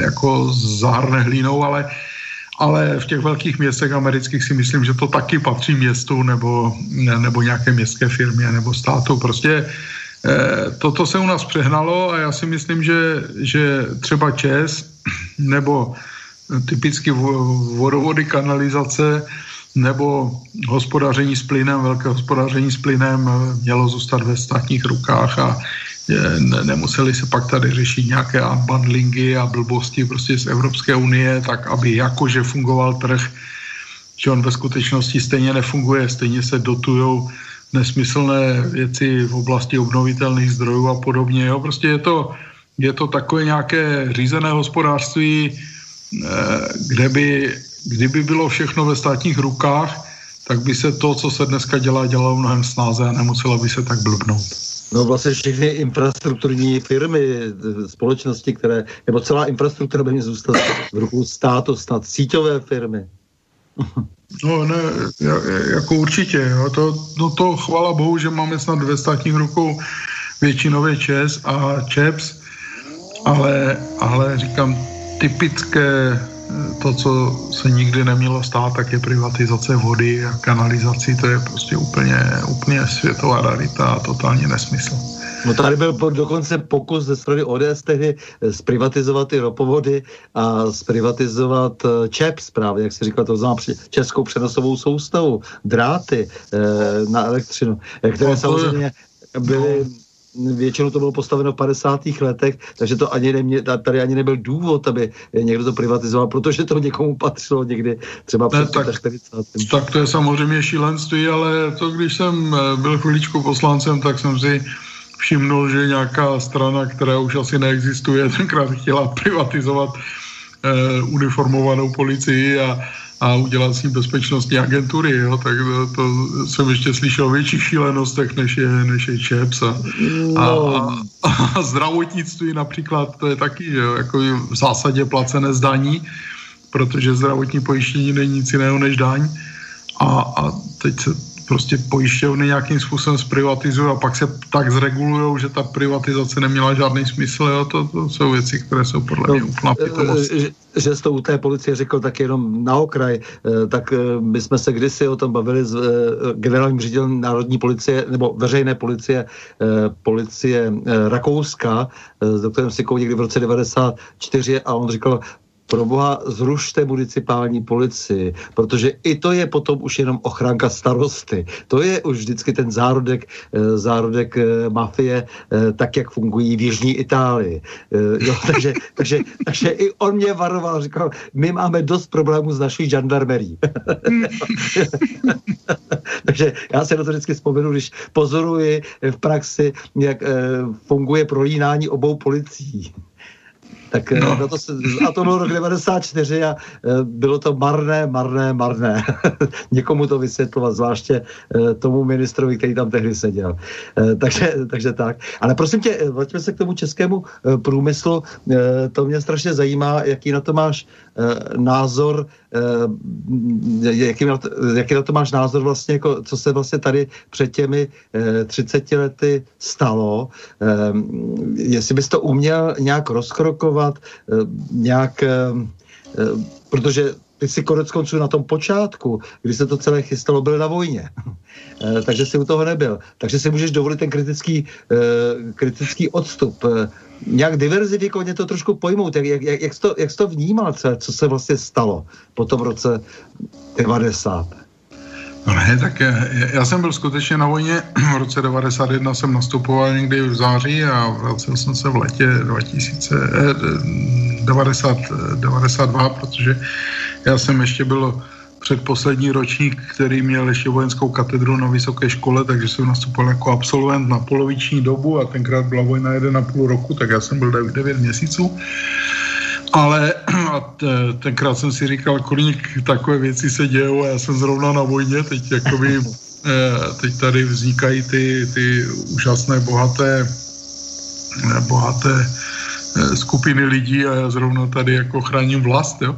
Ale když jsem se na to, když se na to podívám i z dnešního pohledu, tak to vypadá úplně jinak, než to vypadalo tenkrát. No, tenkrát to, Eh, tenkrát jsem měl pocit, že kuponová privatizace je výborný nápad. Už teda tenkrát eh, se mi, se mi nejevilo, jakým způsobem se pojaly restituce.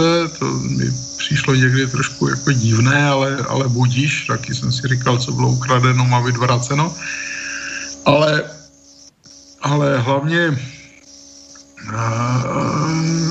jako malá i velká privatizace mě tenkrát přišla jako dobrý nápad, protože jako mladý perspektivní inženýr jsem měl pocit, že, že jsem ta jakoby budoucí elita národa, že já přece budu ten bohatý a že když bude všechno privátní, tak jako něco potom bude i moje. Jo, takové ty, eh, takové ty eh, naivní mladické představy jsem měl. To znamená, tenkrát mi to jakoby blbý nepřišlo. Jo.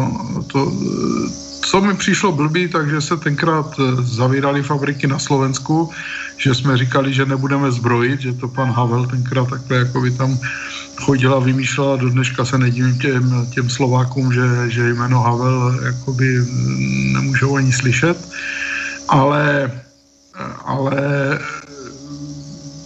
jinak jako obecně v té době jsem, jsem s tím velký problém neměl v té době mi přišlo, že, že kuponová privatizace a, a prostě se zhlukování toho majetku do, do soukromých rukou je, je nápad dobrý a oni ty fondy se na začátku jevily jako dobrý nápad, to až někdy v půlce těch 90. let se ukázalo, že to je, že to je většinou lumpárna a, a že to v zásadě potom skončí v rukách nějakých spekulantů, kteří se o to pořádně nestarají a do, došlo k obrovským krachům asi kdyby se privatizovalo postupně pomalu eh, za pomocí nějakých úvěrů a, nebo nějakou manažerskou formou, tak to mohlo dopadnout úplně jinak. Mm. Oni často ty úvěry přišly úplně od někud odinut, nejenom, že tedy něco si někdo nahospodařil třeba někde ve Švýcarsku, ale e, spíše přišly úplně opravdu z jiné strany, e, zejména spoza Atlantiku. Eh, tak eh, tě, tím se samozřejmě dala pojmout ta privatizace tak jako ten převod eh, pro nadnárodní firmy.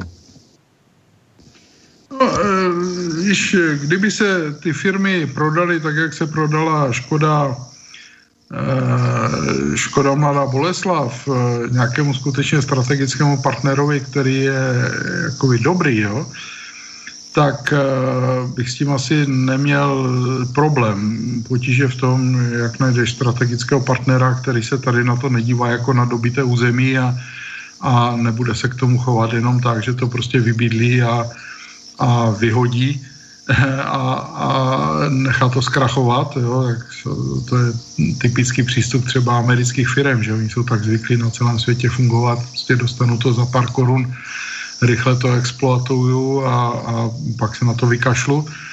To znamená, eh, toho kvalitního, seriózního strategického partnera někdy těžko hledat, asi lépe v Evropě než, než jinde na světě. No. Tak, takže, eh, takže to, že to byl tenkrát převod do e, rukou zahraničního kapitálu, to nevím, to si, to si nemyslím, to bych ani z toho bych Václava Klauze eh, Václava Klauze bych z toho nepodezíral, že to tenkrát takhle vymyslel, protože to mohl spíš udělat napřímo, kdyby to chtěl tenkrát eh, tenkrát eh, rozprodat, tak to mohl udělat, když to, když to se tam prostě objevila ještě ta skupina těch překupníků, kteří mnohdy zbohatli úplně za nic a, a, a těm firmám udělali problémy tím, že z nich vytáhli živé prachy a, a ty firmy se potom dostávaly do existenčních problémů. Takže nevím, nevím, jak to bylo tenkrát myšleno, ale upřímně říkám, že tenkrát mi to přišlo jako dobrý nápad a dobrá cesta, taky já nejsem ekonom, že tenkrát jsem, jsem o tom neměl takový pojem, no z dnešního pohledu mi přijde asi, by mi přišlo lepší, kdyby se ty firmy postupně prodávali a třeba i do zahraničních rukou, ale třeba i do rukou českého managementu takové firmy, které toho, toho strategického partnera nepotřebují. A vždycky pod tvrdou kontrolou, protože já jsem s tím přišel do styku už v tom roce 93, kdy, jsem, kdy mi prostě přistával jeden ten fax za druhým. Já jsem zoufale běhal uh, za tehdejším ministrem vnitra, aby teda vysvětlil, co tedy pan uh, premiér tím zamýšlí, nebo co tím vůbec zamýšlí i pan prezident uh, s celou řadou svých výroků a uh, jako, úplně mě to děsilo. A oni říkali, žádná pravidla nejsou, žádná dohodnutá pravidla nejsou. Pak jsem zjistil postupně, že nějaká pravidla přece jenom dohodnutá byla. To už je tedy z oblasti trošku konspirace, ale nicméně, nicméně v tom jsem si naprosto jist, protože hod ten Břežinský, který zajišťoval celý ten přechod na tom východě, že to, celou tu krizi spotřeby řešil na tom východě, tak říká, no ono bude dobré, když uspokojíme všechny ty vlastníky informací a ty elity toho bývalého režimu a pak to, pak to půjde. E, a v tom je trošku ten problém, že tam nebyla e, ta, ta obchodní logika, e, tam nebylo to ekonomické uvažování a už vůbec tam nebylo uvažování patriotické. No tak to určitě ne. No. To, to, to jsme pochopili později. Že? To je, jako v tom okamžiku nám připadlo, že každý, kdo přišel z Ameriky, tak je největší odborník, jak si vzpomeň na jo, jo. Viktora, Viktora Koženého, jenomže že se pokusil někde študovat na nějaké univerzitě, kterou vlastně nikdy nedodělal, tak jenom protože se pokusil někde študovat a já jsem se s ním teda jednou v životě potkal a udělal na mě dojem, že umí říkat jenom e, e, tak, e, tak ten člověk e, tady byl považován většinou národa, mnou taky tenkrát za nějakého velkého guru, který který prostě študoval na Harvardu a musí být nutně geniální. No, takže takže tenkrát jsme to fakt tak neviděli, to z dnešního pohledu soudit Američany nebo Angličany nebo Němce. Já myslím, že Němce ani ne, protože na ně jsme měli vždycky stejný názor a, a ten zůstává, ale, ale některé ty západní národy e, soudit a tenkrát jsme si mysleli, že když někdo přijede z Itálie nebo ze Španělska, tak nás intelektuálně a vzdělanostně vysoce převyšuje, až pak jsme pochopili, že, že to tak jako úplně není, že jo.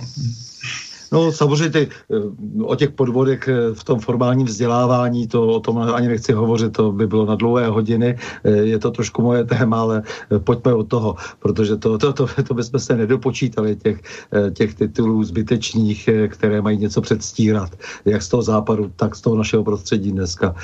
A prosím tě, jak jsi se ty potom všem, v tom všem jako pohyboval, jako ty jsi v tom určitém momentu vstoupil do toho procesu a takže z toho hodnotil, to bylo ještě pořád v pořádku, jak říkáš, až v roce 2000 2010 si třeba řekl, že to je všechno jinak, jo?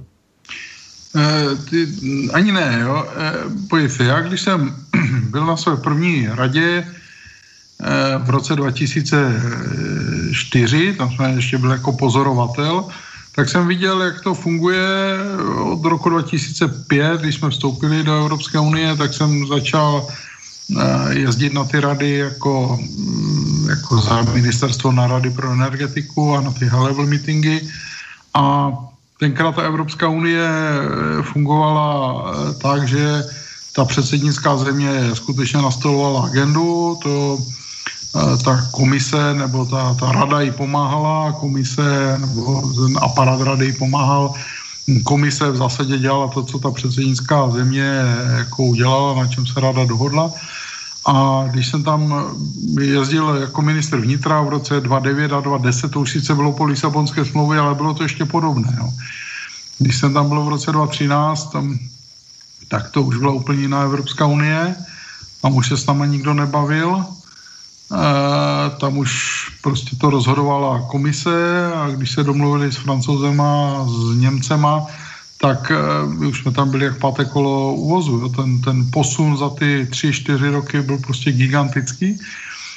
A v, té, v tom českém politickém prostředí to je taky uh, podobný ten posun. Jak říkám, v roce 2003, když jsem přišel do parlamentu jako náměstek, byť teda za sociální demokracii, tak tak eh, ti poslanci se mnou jednali věcně a neúplně v rukavičkách a já jsem nepoznal, než jsem se s nima seznámil, tak jsem nepoznal, kdo je za koalici a kdo za opozici.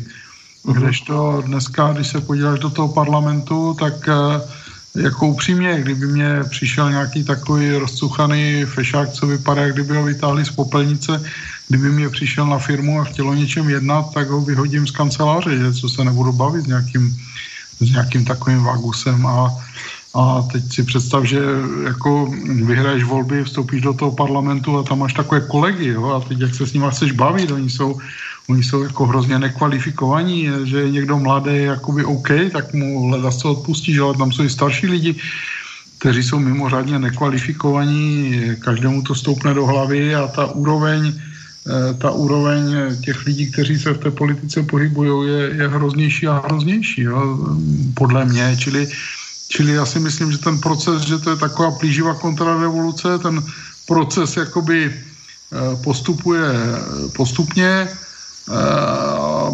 teď se už dostává do takových věcí, že se, že se jakoby máš fakt vážně bavit o tom, eh, jakoby bez, bez toho, že by si někdo dělal legraci, tak se máš vážně bavit o tom, jestli, eh, jestli má mít, já nevím, LGBT komunita nějaká zvláštní práva, jo? lidé, kteří se mají léčit eh, jako eh, regulérně, tak eh, jestli by se jim neměli dělat kvóty a neměl by si mít ve firmě někoho, kdo se jakoby cítí eh, jedno ráno jako muž a jedno jako žena a po třetí jako něco ještě, co ani eh, jako neumím pojmenovat, tak jestli bys na ně neměl mít kvóty nebo nebo se začneš bavit o, o, o tom, jak se mají rozdělovat povolenky CO2, což jsou což jsou jako regulární odpustky, jak za Jana Husa, kterého teda eh, jehož umrtí si dneska připomínáme, nebo jehož vraždu si, justiční vraždu si dneska připomínáme.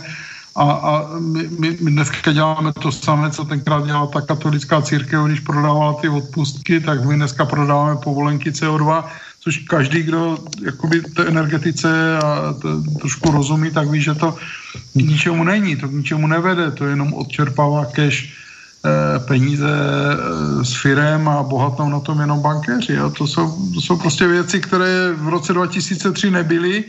Tenkrát to bylo všechno ještě mnohem racionálnější a za těch, za těch 17 let eh, po, pozoruju hrozný posun jak v Česku, tak v Evropě, eh, tak, tak možná třeba i v Americe, jo, když se na to podíváš, tak ta situace ani tam není úplně normální. Takže, takže trošku jsem z toho, z toho, co se děje dneska, jako znechucený a není to jako o tom, že bych si řekl jako předevčírem odpoledne, jako teďka je to špatné, jo? prostě je to krok po kroku se ta situace v té naší zemi, ale i v sousedních zemích a v celé Evropské unii se horší a horší.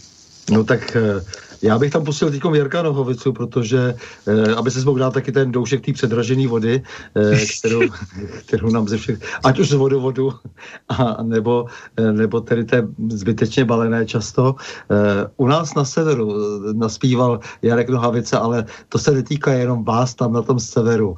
Eh, to se týká, myslím, nás všem, eh, všech eh, větry fučí ze všech směrů a tak dále, ty to znáš, ale eh, poprosím Borisa, aby nám to pustil.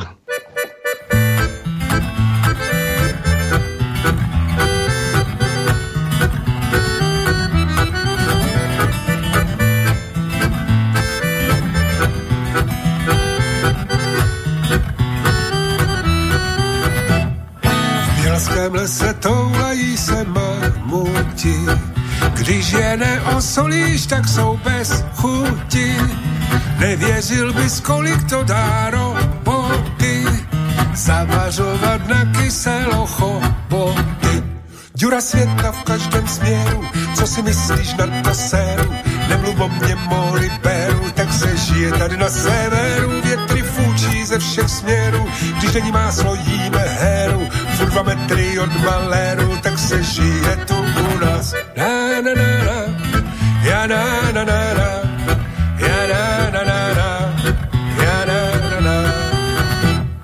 Všude kolem ve světě jsou mobily, u nás nevyroste ani opilí.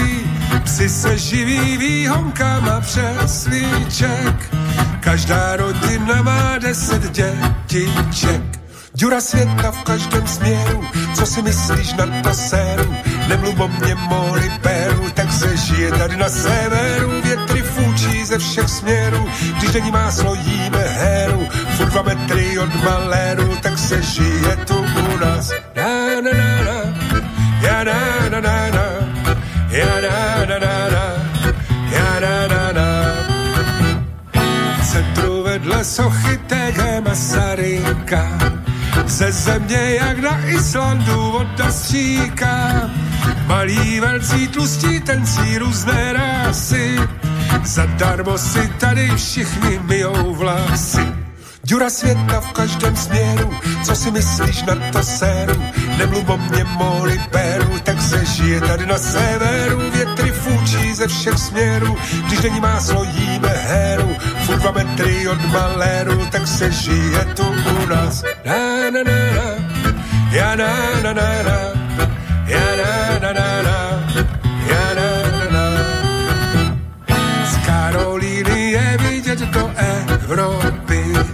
pod Radhoštěm potkážaj do opy. Po výplatě je tu velmi divoko, Praha daleko a pámu vysoko. Dura světa v každém směru, co si myslíš na to séru? Nemluv o mě, mori beru, tak se žije tady na severu. Větry fůčí ze všech směrů, když není máslo, jíme héru. Furt dva metry od maléru, tak se žije tu u nás. Na, na, na, na, ja na, na, na, na, na, na,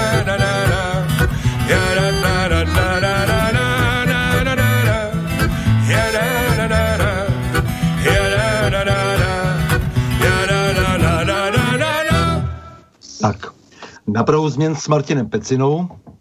Zaspíval nám Krajan eh, Martina Peciny, to znamená Jarek Novávica, ale nespíval, myslím, ironicky jenom o svém kraji i, i o jiných krajích naší drahé vlasti.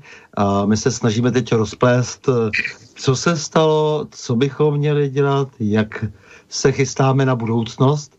No a jedna z těch věcí, která je velmi důležitá, je samozřejmě průmysl a Martin Pecina je velký znalec českého průmyslu a myslím, že nejenom českého průmyslu a umí se podívat věci z nadhledu a má e, velký přesah v tom smyslu, že se snaží dělat všechno možné pro český export, e, což je mimořádně důležitá věc, e, protože Česká republika je závislá na exportu. Tak, e, takže to už jsem otevřel další téma a teď, je můžeme, teď můžeme tu nic sledovat. Jak je to s tím exportem? Jak je podporován český export? Je podporován dobře, špatně? Co proto mají dělat ti politici? Dělají proto něco? E, to znamená od eh, ministerstva průmyslu a obchodu, kde ty si také dělal náměstka, e, přes ministerstvo zahraničí až po samotnou vládu jako kolektivní orgán, nebo nechávají na pospas české podniky?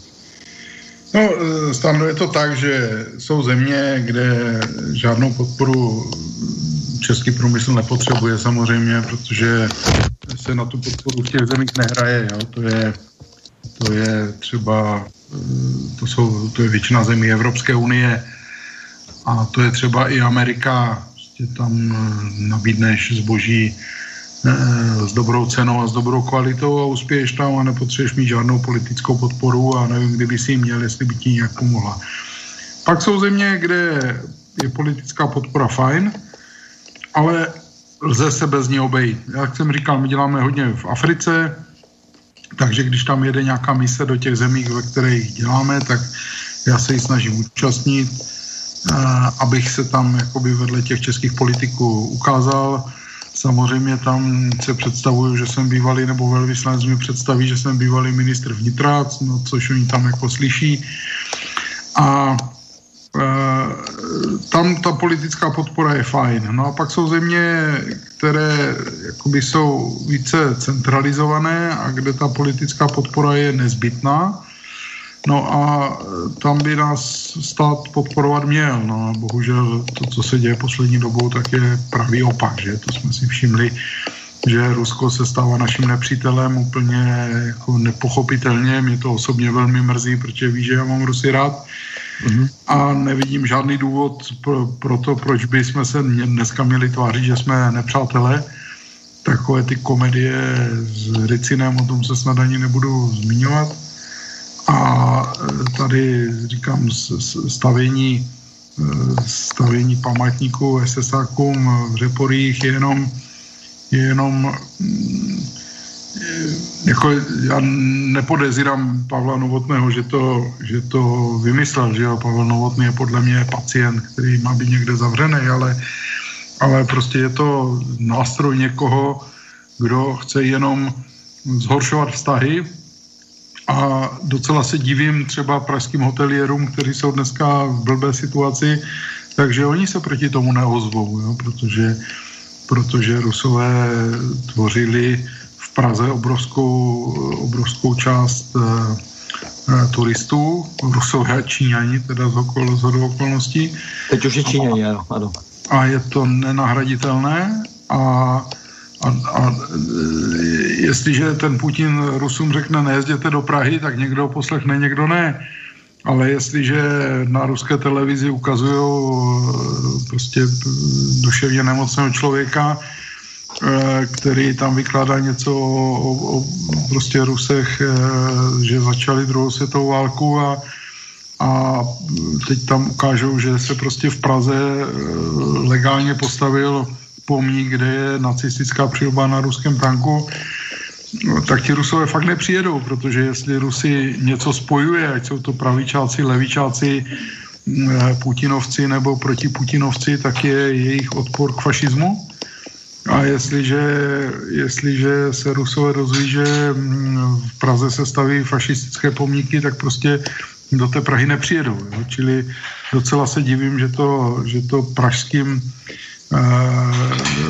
podnikatelům nevadí, protože pro ně to je a bude pohroma. A, a to, co teď dělají panové na magistrátu jako zase s narušováním česko-čínských vztahů, tak je úplně to samé. To prostě nemá žádné racionální jádro a jenom to poškodí české firmy, které budou chtít exportovat. To, se, jako to, to, to, to je samozřejmě, to se týká i toho předsedy Senátu který se rozhodl, že pojede zachraňovat nějaké lidské práva někde, nebo, nebo co to tam chce dělat na tom Tchajvanu. Jo? Prostě jenom, jenom provokovat, e, nic neriskovat, e, provokovat a poškozovat ty česko-čínské vztahy a ničemu nepomoc. To je prostě iracionální. Já chápu, když někdo, kdyby si někdo myslel, že pojede do nějaké malé země, a tam bude prostě bojovat za, za tam bude dávat někomu najevo, že podporuje někoho, kdo je tam utlačovaný. Jo, tomu bych třeba rozuměl, ale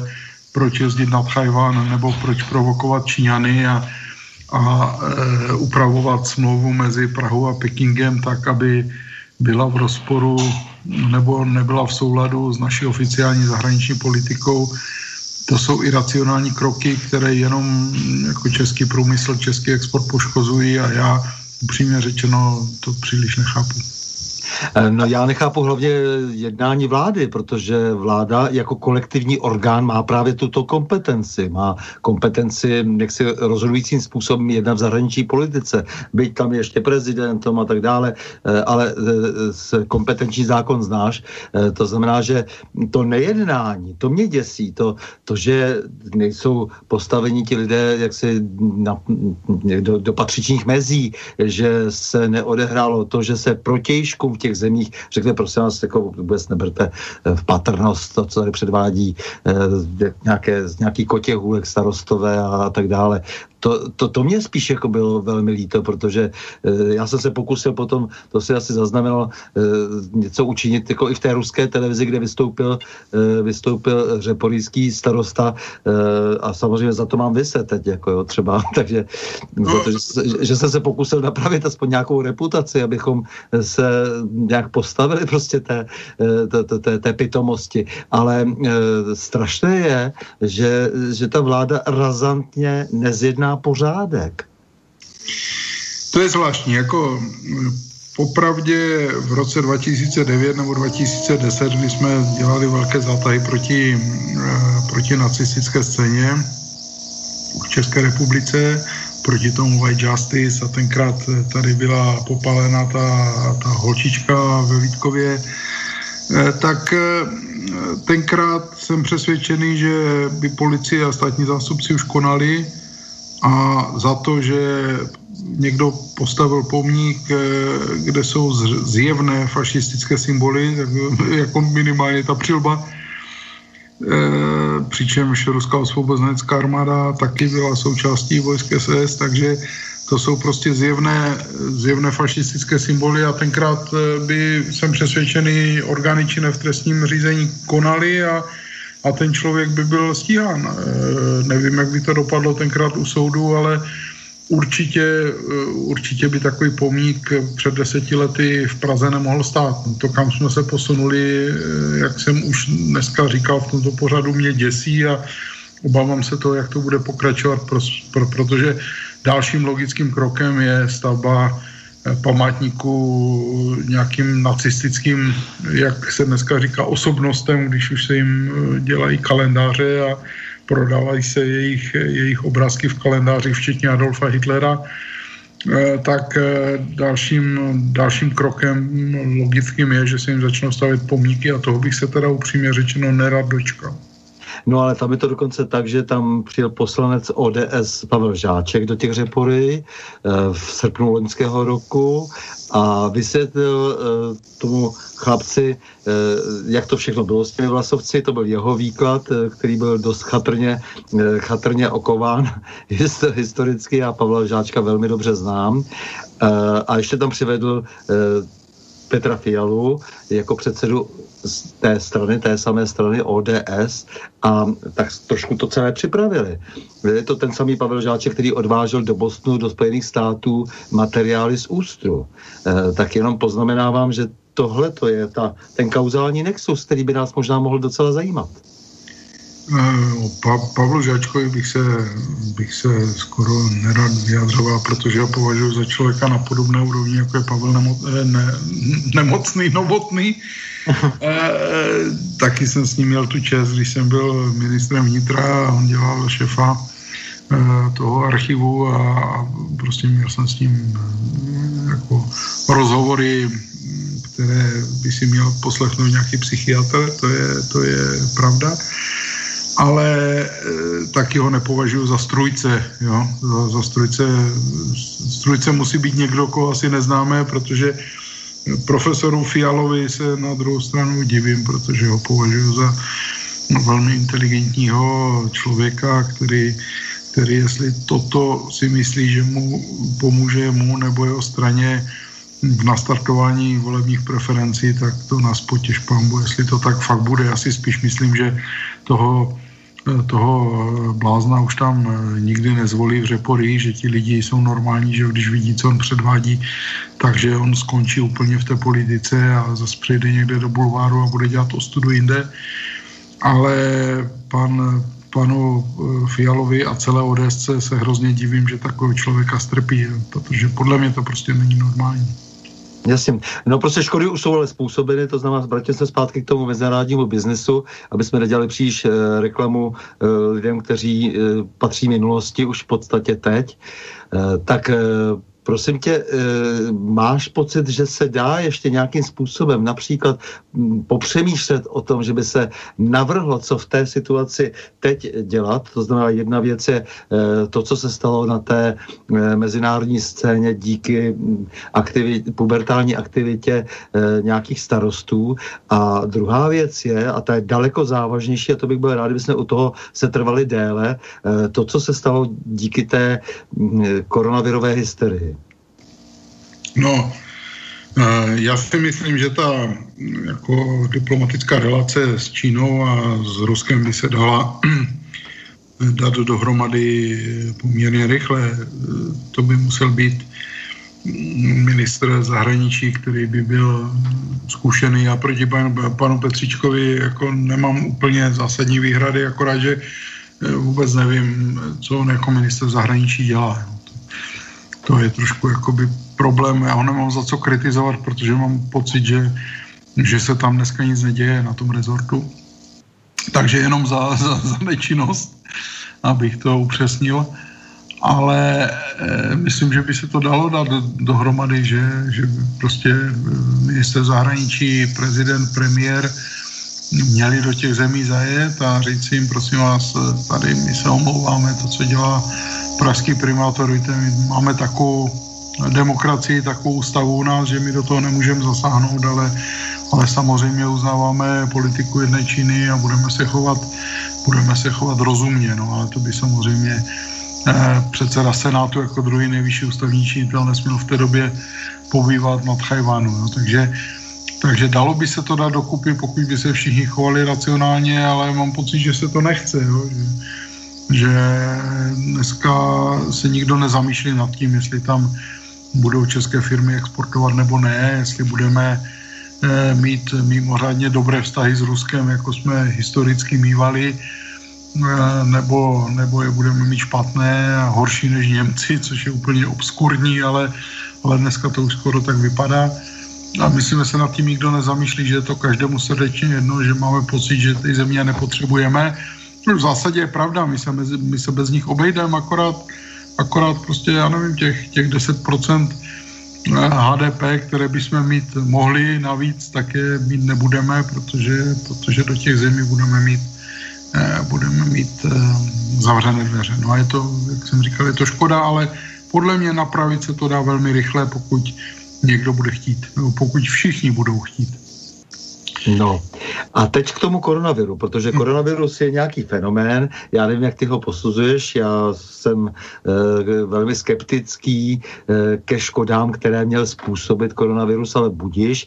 Na počátku nikdo nevěděl, e, co to všechno bude znamenat, takže rozumím obavám. E, nicméně ta opatření zdála se tě adekvátní? Ze začátku ano, ze začátku mě to přišlo, mm, že to adekvátní je. A já ve své snad až dětské naivitě jsem si myslel, když jsem to viděl, co se děje, tak jsem si říkal, konečně dojde k tomu, že se v Bruselu někdo chytne za nos a řekne, hele, těžká situace, musíme tomu průmyslu pomoct, přestaneme blbnout s povolenkama CO2, přestaneme blbnout s emisníma limitama pro automobilky, to znamená, nebudeme nutit, ať vyrábí elektromobily, které nikdo nechce kupovat, a hybridy, které jsou drahé a nikdo je nechce kupovat. A vrátíme se jako s těma limitama o 10 roků zpátky a ty automobilky se nadechnou a ten automobilový průmysl je samozřejmě hrozně důležitý.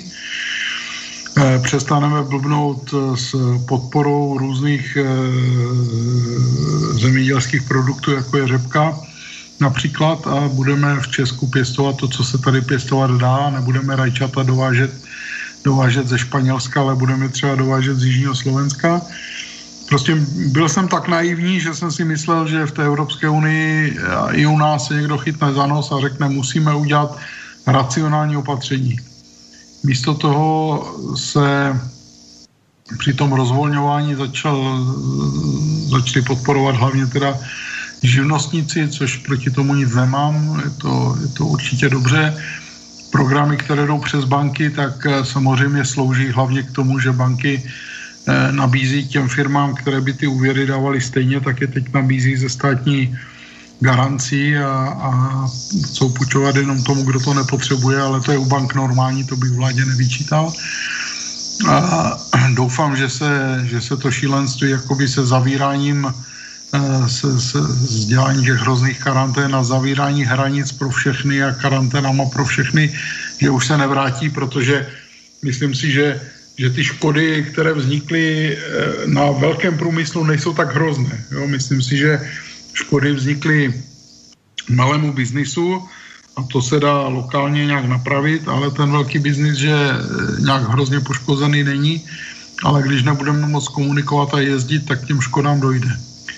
A, čili, čili já si osobně nemyslím, že, že ty ekonomiky musí být nějak hrozně postižené. Když se mluví o tom, jak poklesne automobilový průmysl, tak jenom konstatuju, že že Hyundai, kterou tady máme, mám, mám, mám pár kilometrů od sebe, tak eh, dělala na čtyři šichty už eh, před koronavirovou krizi. Prostě ta krize automobilového průmyslu není způsobená koronavirem, ale je způsobená eh, idiotskými předpisy, které nám přišly, hm, jak se říká, z Goroda, Geroj, Brusel. A které musíme, které ty automobilky res, respektují a které je drtí. Na hutích to je to samé, že jako hutě nejsou nejvíc postiženy koronou, hutě jsou postiženy tím, že musí zrovna v letošním roce platit mimořádné prachy za, za povolenky na vypouštění CO2 a e, oxidu uhličitého a každá huť která zavře vysokou pec nebo zavře nějakou část energetiky, tak na tom jako nehorázně vydělá. Čili, čili vydělávat na nevýrobě je zvěrstvo. Jo? Vydělávat by se mělo na tom, že se produkuje. No.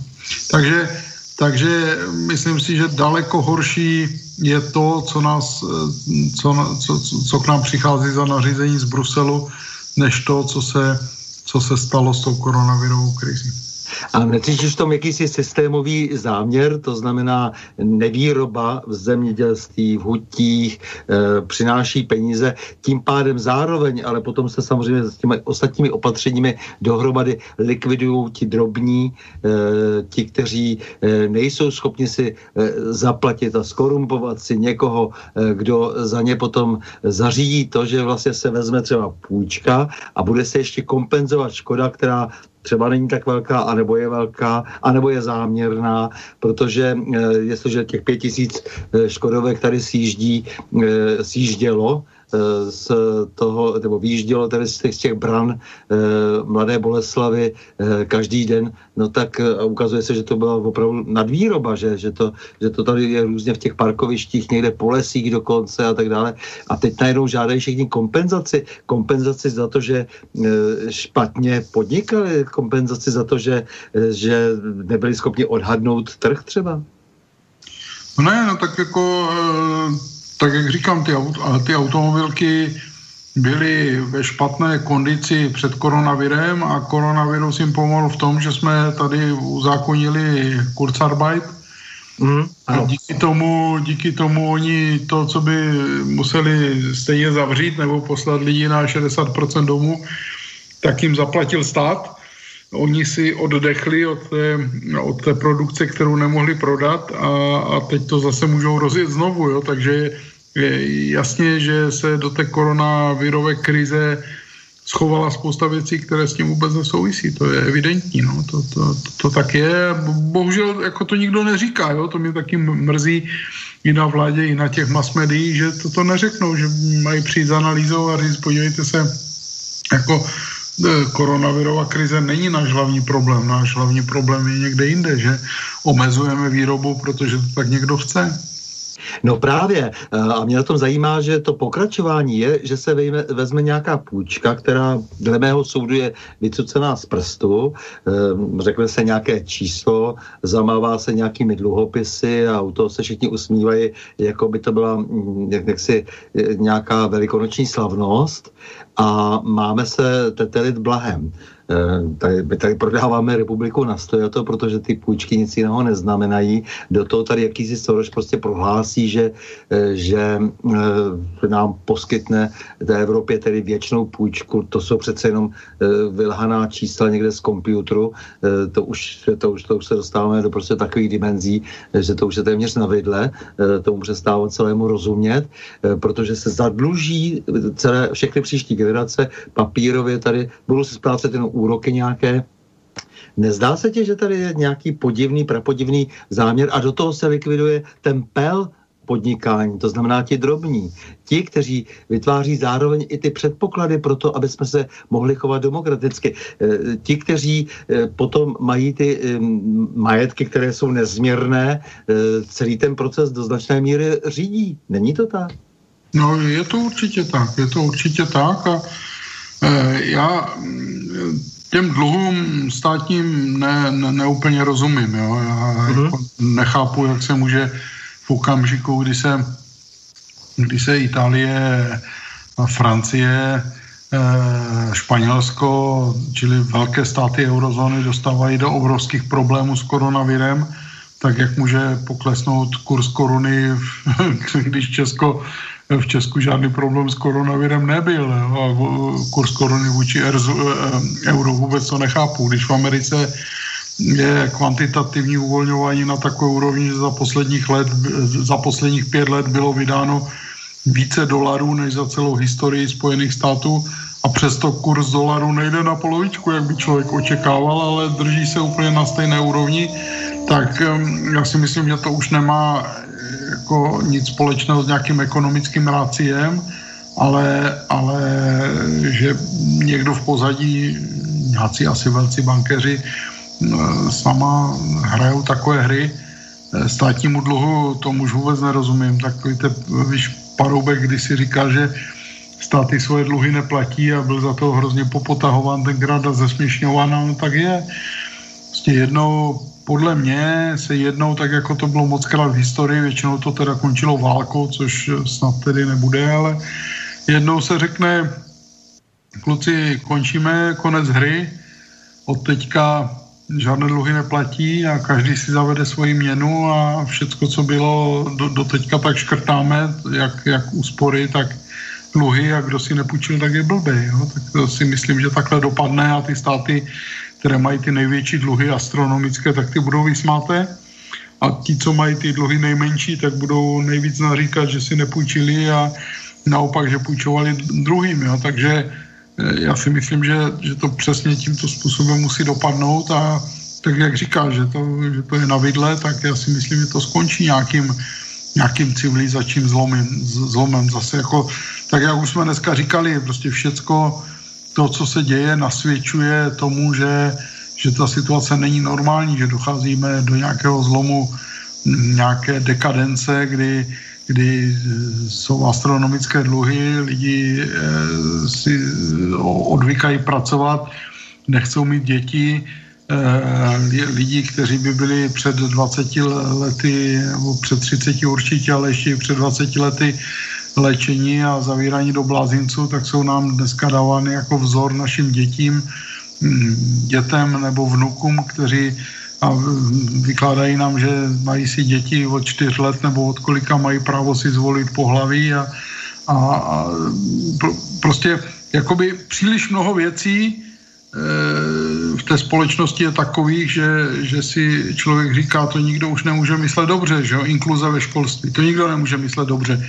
Nikdo není tak blbej, aby si myslel, že, že inkluze ve školství nikoli tělesně postižených, ale prostě dětí, co mají mentální problém, dát takové dítě norma, do normální třídy, takže to je pro někoho dobré, to je blbé pro učitele, pro to postižené dítě i pro ty normální děcka, to je pro všechny špatné. Všichni to ví a nevěřím, že po nějaké zkušenosti si někdo může myslet, že to je dobře. A přesto se to děje, přesto na tom někdo trvá, čili Čili je tady příliš mnoho věcí, o kterých si myslím, že nejsou normální a že musí skončit nějakou katarzí v té společnosti, nějakým velkým zlomem jo, římský klub, ta snaha depopulace vlastně, eh, snažit se snížit eh, počet obyvatel na zemi jakýmkoliv způsobem, eh, pomalu a řízeným. To, a všichni řekli, že jsme konspirátoři, no ale vždy to vidím, vždy to vidím, co se, co se přece děje. Na to nemusím jak si, jak si dál se soustředovat prostě na informace, banální informace z mainstreamu jenom. Ne, je to tak, je to tak, jako je, je to skutečně už na jednoho malého českého člověka už je toho hodně, co se děje a mm-hmm. je to nepochopitelné. Já si nemůžu pomoct, eh, můj osobní návrh je prostě odmítnout ten bankovní organizovaný zločin například, protože eh, aby tady někdo žil z úroků, z úroků, z úroků, z úroků, eh, tak takový systém přece je nejenom nemravný, je jako vrcholně zločinný, to je na téměř nový Norimberg, to prostě ti lidé, co předvádí v, tom, v, tom, v té špičce toho bankovního systému, kde podle těch nejskromnějších odhadů odhadů eh, je těch, těch reálných prostředků desetkrát méně, než které se vykazují. To přece znamená, že to jsou obyčejní zločinci, ti lidé. Asi jo, já, já dovnitř toho bankovního systému tak nevidím eh, asi jak ty, ale, ale jako, jak říkám, těch, těch věcí, které jsou divné a které jsou proti přírodě. Já jako ateista neříkám, že jsou proti Bohu, ale, ale jsou prostě proti zdravému selskému rozumu, proti tomu, co naši předkové tady dělali tisíce let, tak těch věcí už je příliš mnoho a, a bankovní systém patří mezi to. Samozřejmě e, úplné finále bude, jestli zakažou platby v hotovosti a budeme všichni platit kartou nebo, nebo implementovaným čipem někde v těle, tak, tak to je konec. To je, to je ekonomický koncentrák a to skončila jakákoliv demokracie a dojde k systému, který si nikdo z nás ani nedokáže představit. Jak já bych byl hrdý, kdyby naše země se dokázala alespoň trošku zepřít. Nějak rozumně, ale alespoň trošku se zepřít, protože to je dál neúnosné a myslím si, že i třeba ten bankrot, cokoliv, dává větší smysl, než platit úroky, eh, protože jsem od ministrně financí se dozvěděla, k tomu se nedá už mlčet, že budeme platit teda za úroky eh, asi o, o 500 miliard víc vzhledem teda k našemu státnímu rozpočtu je to docela, docela darda. Eh, a, a kdo vymyslel tu částku a teď ty vidíš, že v podstatě koalice, opozice, oni se všichni tak, tak nějak v podstatě shodnou nakonec. Hádají se o nějaké nesmysly, o nějaké drobné, ale protože vědí, že tady je nějaký vnější tlak, tak se jakoby všichni na tomhle nesmyslu shodnou. Eh, já nevím, mě jako částka sama o sobě, částka 500 miliard eh, nijak, nijak neuráží, protože, jak už jsem řekl dneska, já si myslím, že kdo, kdo, si, kdo si půjčí, vyhraje, jasně. Přesně tak, že, že jako dojde k takové katarzi toho systému, že řekneme, nepůjčili jste, tak jste, dopůjčili jste si, tak jste blbý, protože od dneska se všecko škrtá a kdo si půjčil a nakoupil si za to, tak je vysmátý a bude taková, jako vy, tak jak u nás byla v 50. letech měnová reforma, a kdo si zrovna nakoupil, tak byl vysmátý a kdo měl doma peníze v hotovosti, tak o to přišel, kdo byl, kdo, kdo byl šetřivý. Já obávám se, že k tomu dojde což samozřejmě není správné, je to morální hazard, ale myslím si, že přesně k tomu dojde.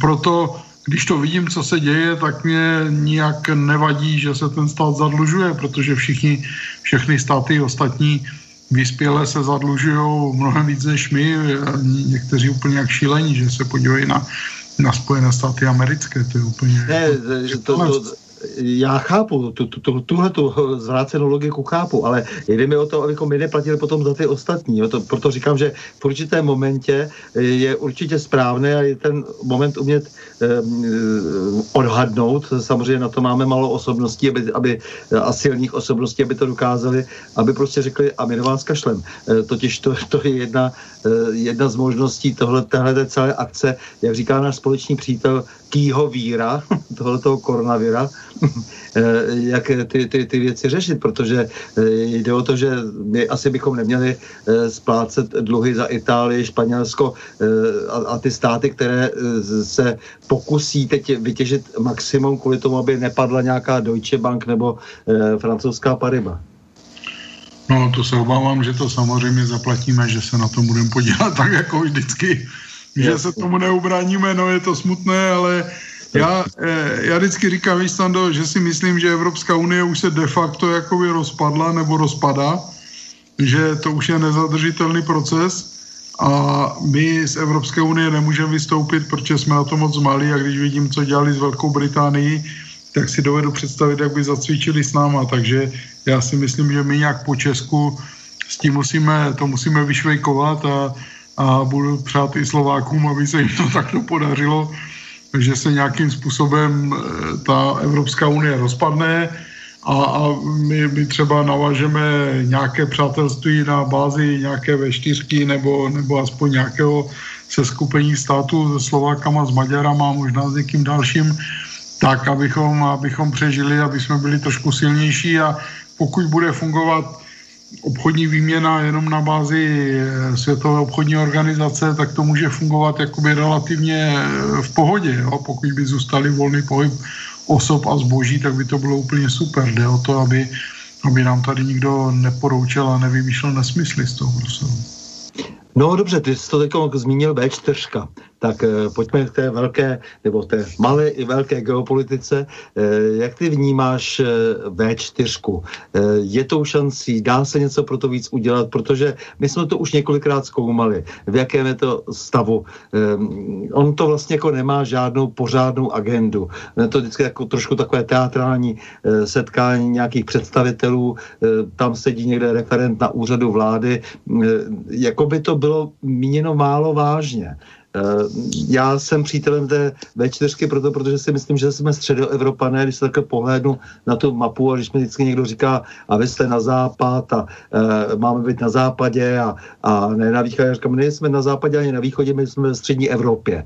No a ve střední Evropě e, byly nějaké kdysi vztahy, které ji utvářeli a naprosto logicky e, ta nějaká V4, nějaký podobný e, útvar, nějaký, nějaká podobná vyšší organizovanost by e, měla určitě existovat, protože máme ještě stále leco společného. Tak jak ty vidíš tu V4?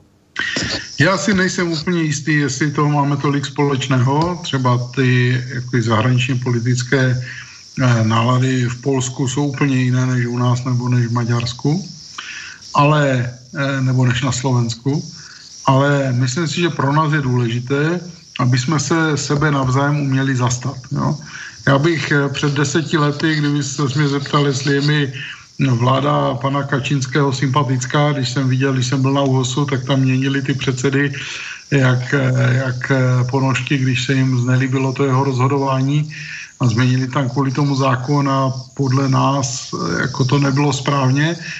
Ale když se na to dívám dneska, tak říkám, no chvála bohu, že někdo takový je, kdo, kdo prostě drží ty, ty hodnoty křesťanské. Byť, byť jsem říkal, že jsem ateista, tak, tak eh, přece jenom jako když tam vidím souboj no, o, o, o prezidentské křeslo eh, minulý týden a příští týden, eh, tak si říkám, no chvála Bohu, že tam ten Kačinský je, že jo? chvála Bohu za, za Orbána, že, že se brání některým šílenostem. Eh, chvála Bohu, že ten Kačínský nebo ti Kačínští ukázali, co je možné udělat s justicí, protože jako nezávislost justice to je, eh, to je tady nějaký fetiš, který nám způsobuje to, že, že se tady dějou eh, hrozné věci v té, v té, v té zemi. A, a takže si myslím, že důležité pro nás je, že když budeme čtyři státy a budeme držet při sobě alespoň v takových šílenostech, že nám někdo řekne, budete muset přijmout migranty a my se postavíme všichni čtyři a řekneme ne, vy, jestli ty migranty chcete, tak si je přijmejte. Proč nám je, když si tady někoho zvete, proč nám to nutíte?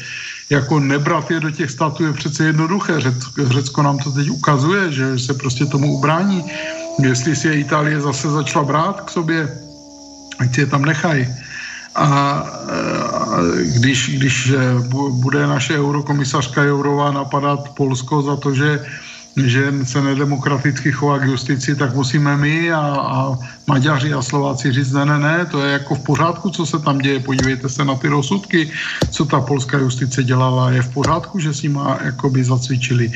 A e, jestliže se takto budeme umět e, jakoby podržet aspoň v těch úplně zásadních věcech, ne ve všem, no, ale co můžeme mít rozdílné názory, tak eh, jestli se takto budeme schopni podržet, tak, tak ta V4 bude mít svůj, svůj smysl. Jak jsem říkal, na mnoha věcech se nezhodneme.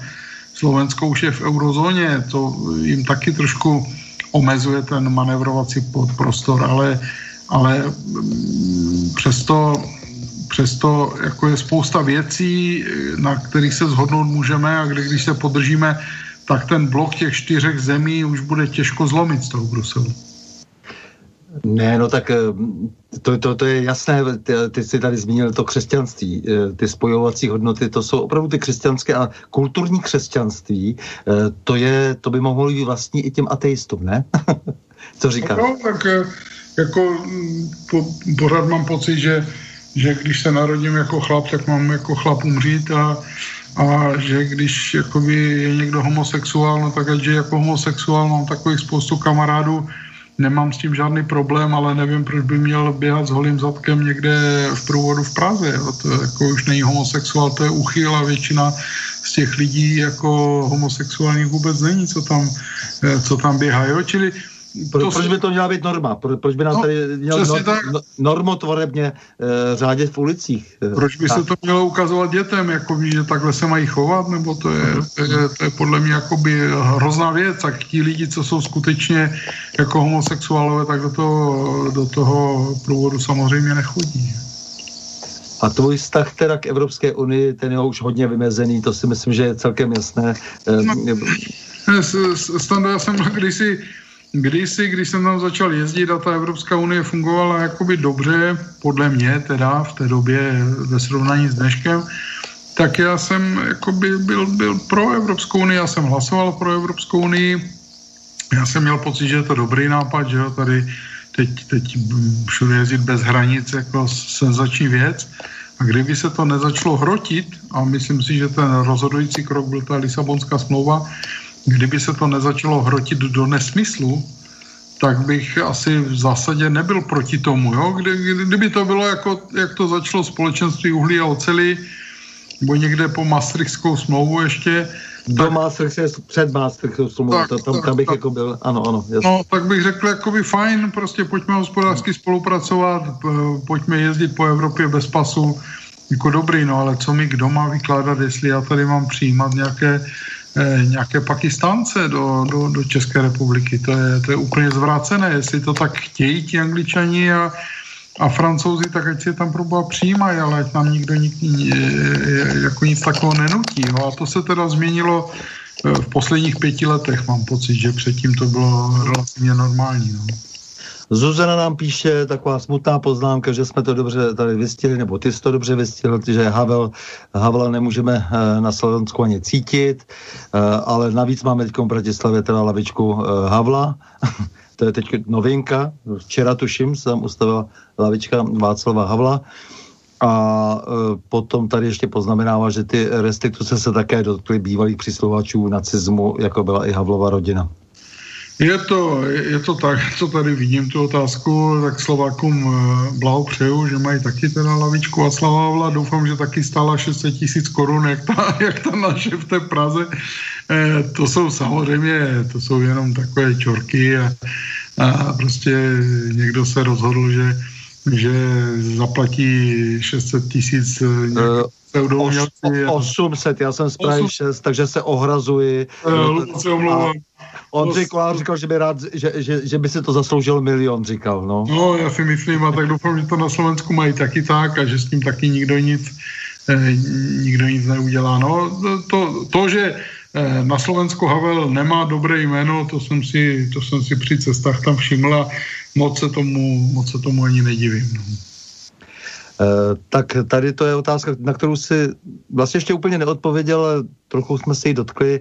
Uh, mnoho otázek dnešní politiky, politiky, ekonomiky a financí, možná prakticky všechny, by zodpovědělo stanovisko, které se dá nazvat konspirační. Tečka, zajímalo by mě, do jaké míry považujete například eh, pseudopandémii koronaviru za víceméně řízený proces, otevřeně řečeno, do jaké míry jste ochoten zájmu pravdy vzít na ramena kříž, býti označen za konspiratoristu?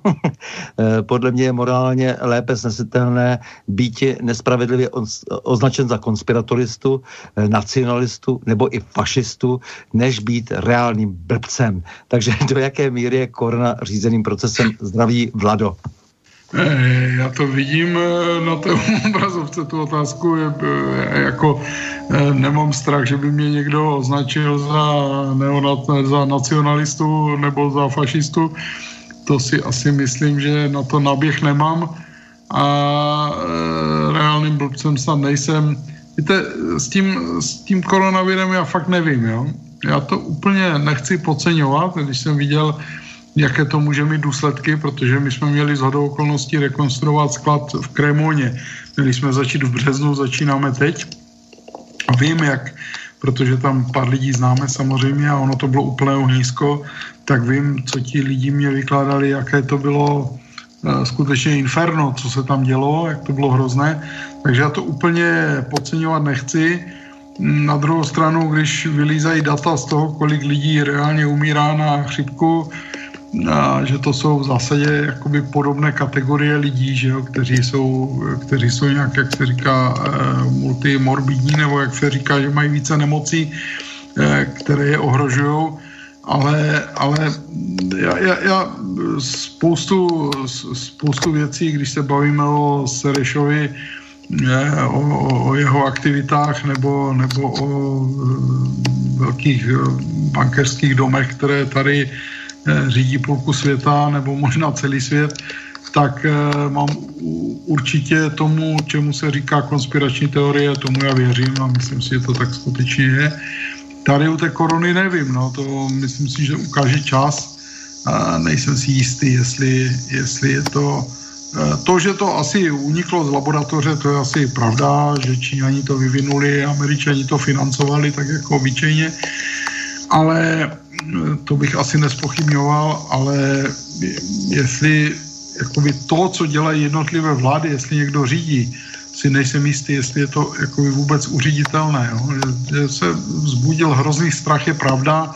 Na druhou stranu, když se podíváte do některých zemí, kde se to vymklo kontrole, kde skutečně jako umírá třeba 20% lidí, kteří jsou starší 70 let, tak to už jsou, to už jsou hrozná čísla potom a, a to možná budu, možná budu reálným blbcem, ale říkám, že, že tady u toho fakt nevím a netroufnu si říct, že je to řízený proces. Ale neumím to ani vyloučit teda. Martin Zlatý, já moc děkuji za rozhovor. Věřím, že se dá ještě mnohé prosadit či obhájit těch českých národních zájmech ekonomických. No a ty patříš stále k lidem s vlivem v českém průmyslu, právě toho průmyslu, který dostal v uplynulých 30 letech dle mého soudu notně zabrat. Takže já moc držím palce. Já moc děkuji za možnost si s vámi eh, popovídat dneska. Věřím, že nejsem na svobodném, slobodném vysílači naposled a, a moc děkuju a zdravím všechny, všechny posluchače, kteří to s náma vydrželi až do teď a přeji všem dobrou noc. S vámi, milí posluchači, se také loučím a to s přáním. Mějme se rádi, buďme svobodní, vzpřímení, nevěžme hlavu. Stojíme při svých bližních i národech. Nepřátel se nelekejme a na množství nehleďme. Pořadu na Prahu změn se uslyšíme opět za týden v pondělí 13. července v obvyklých 20 hodin a 30 minut. Naslyšenou a do počutia.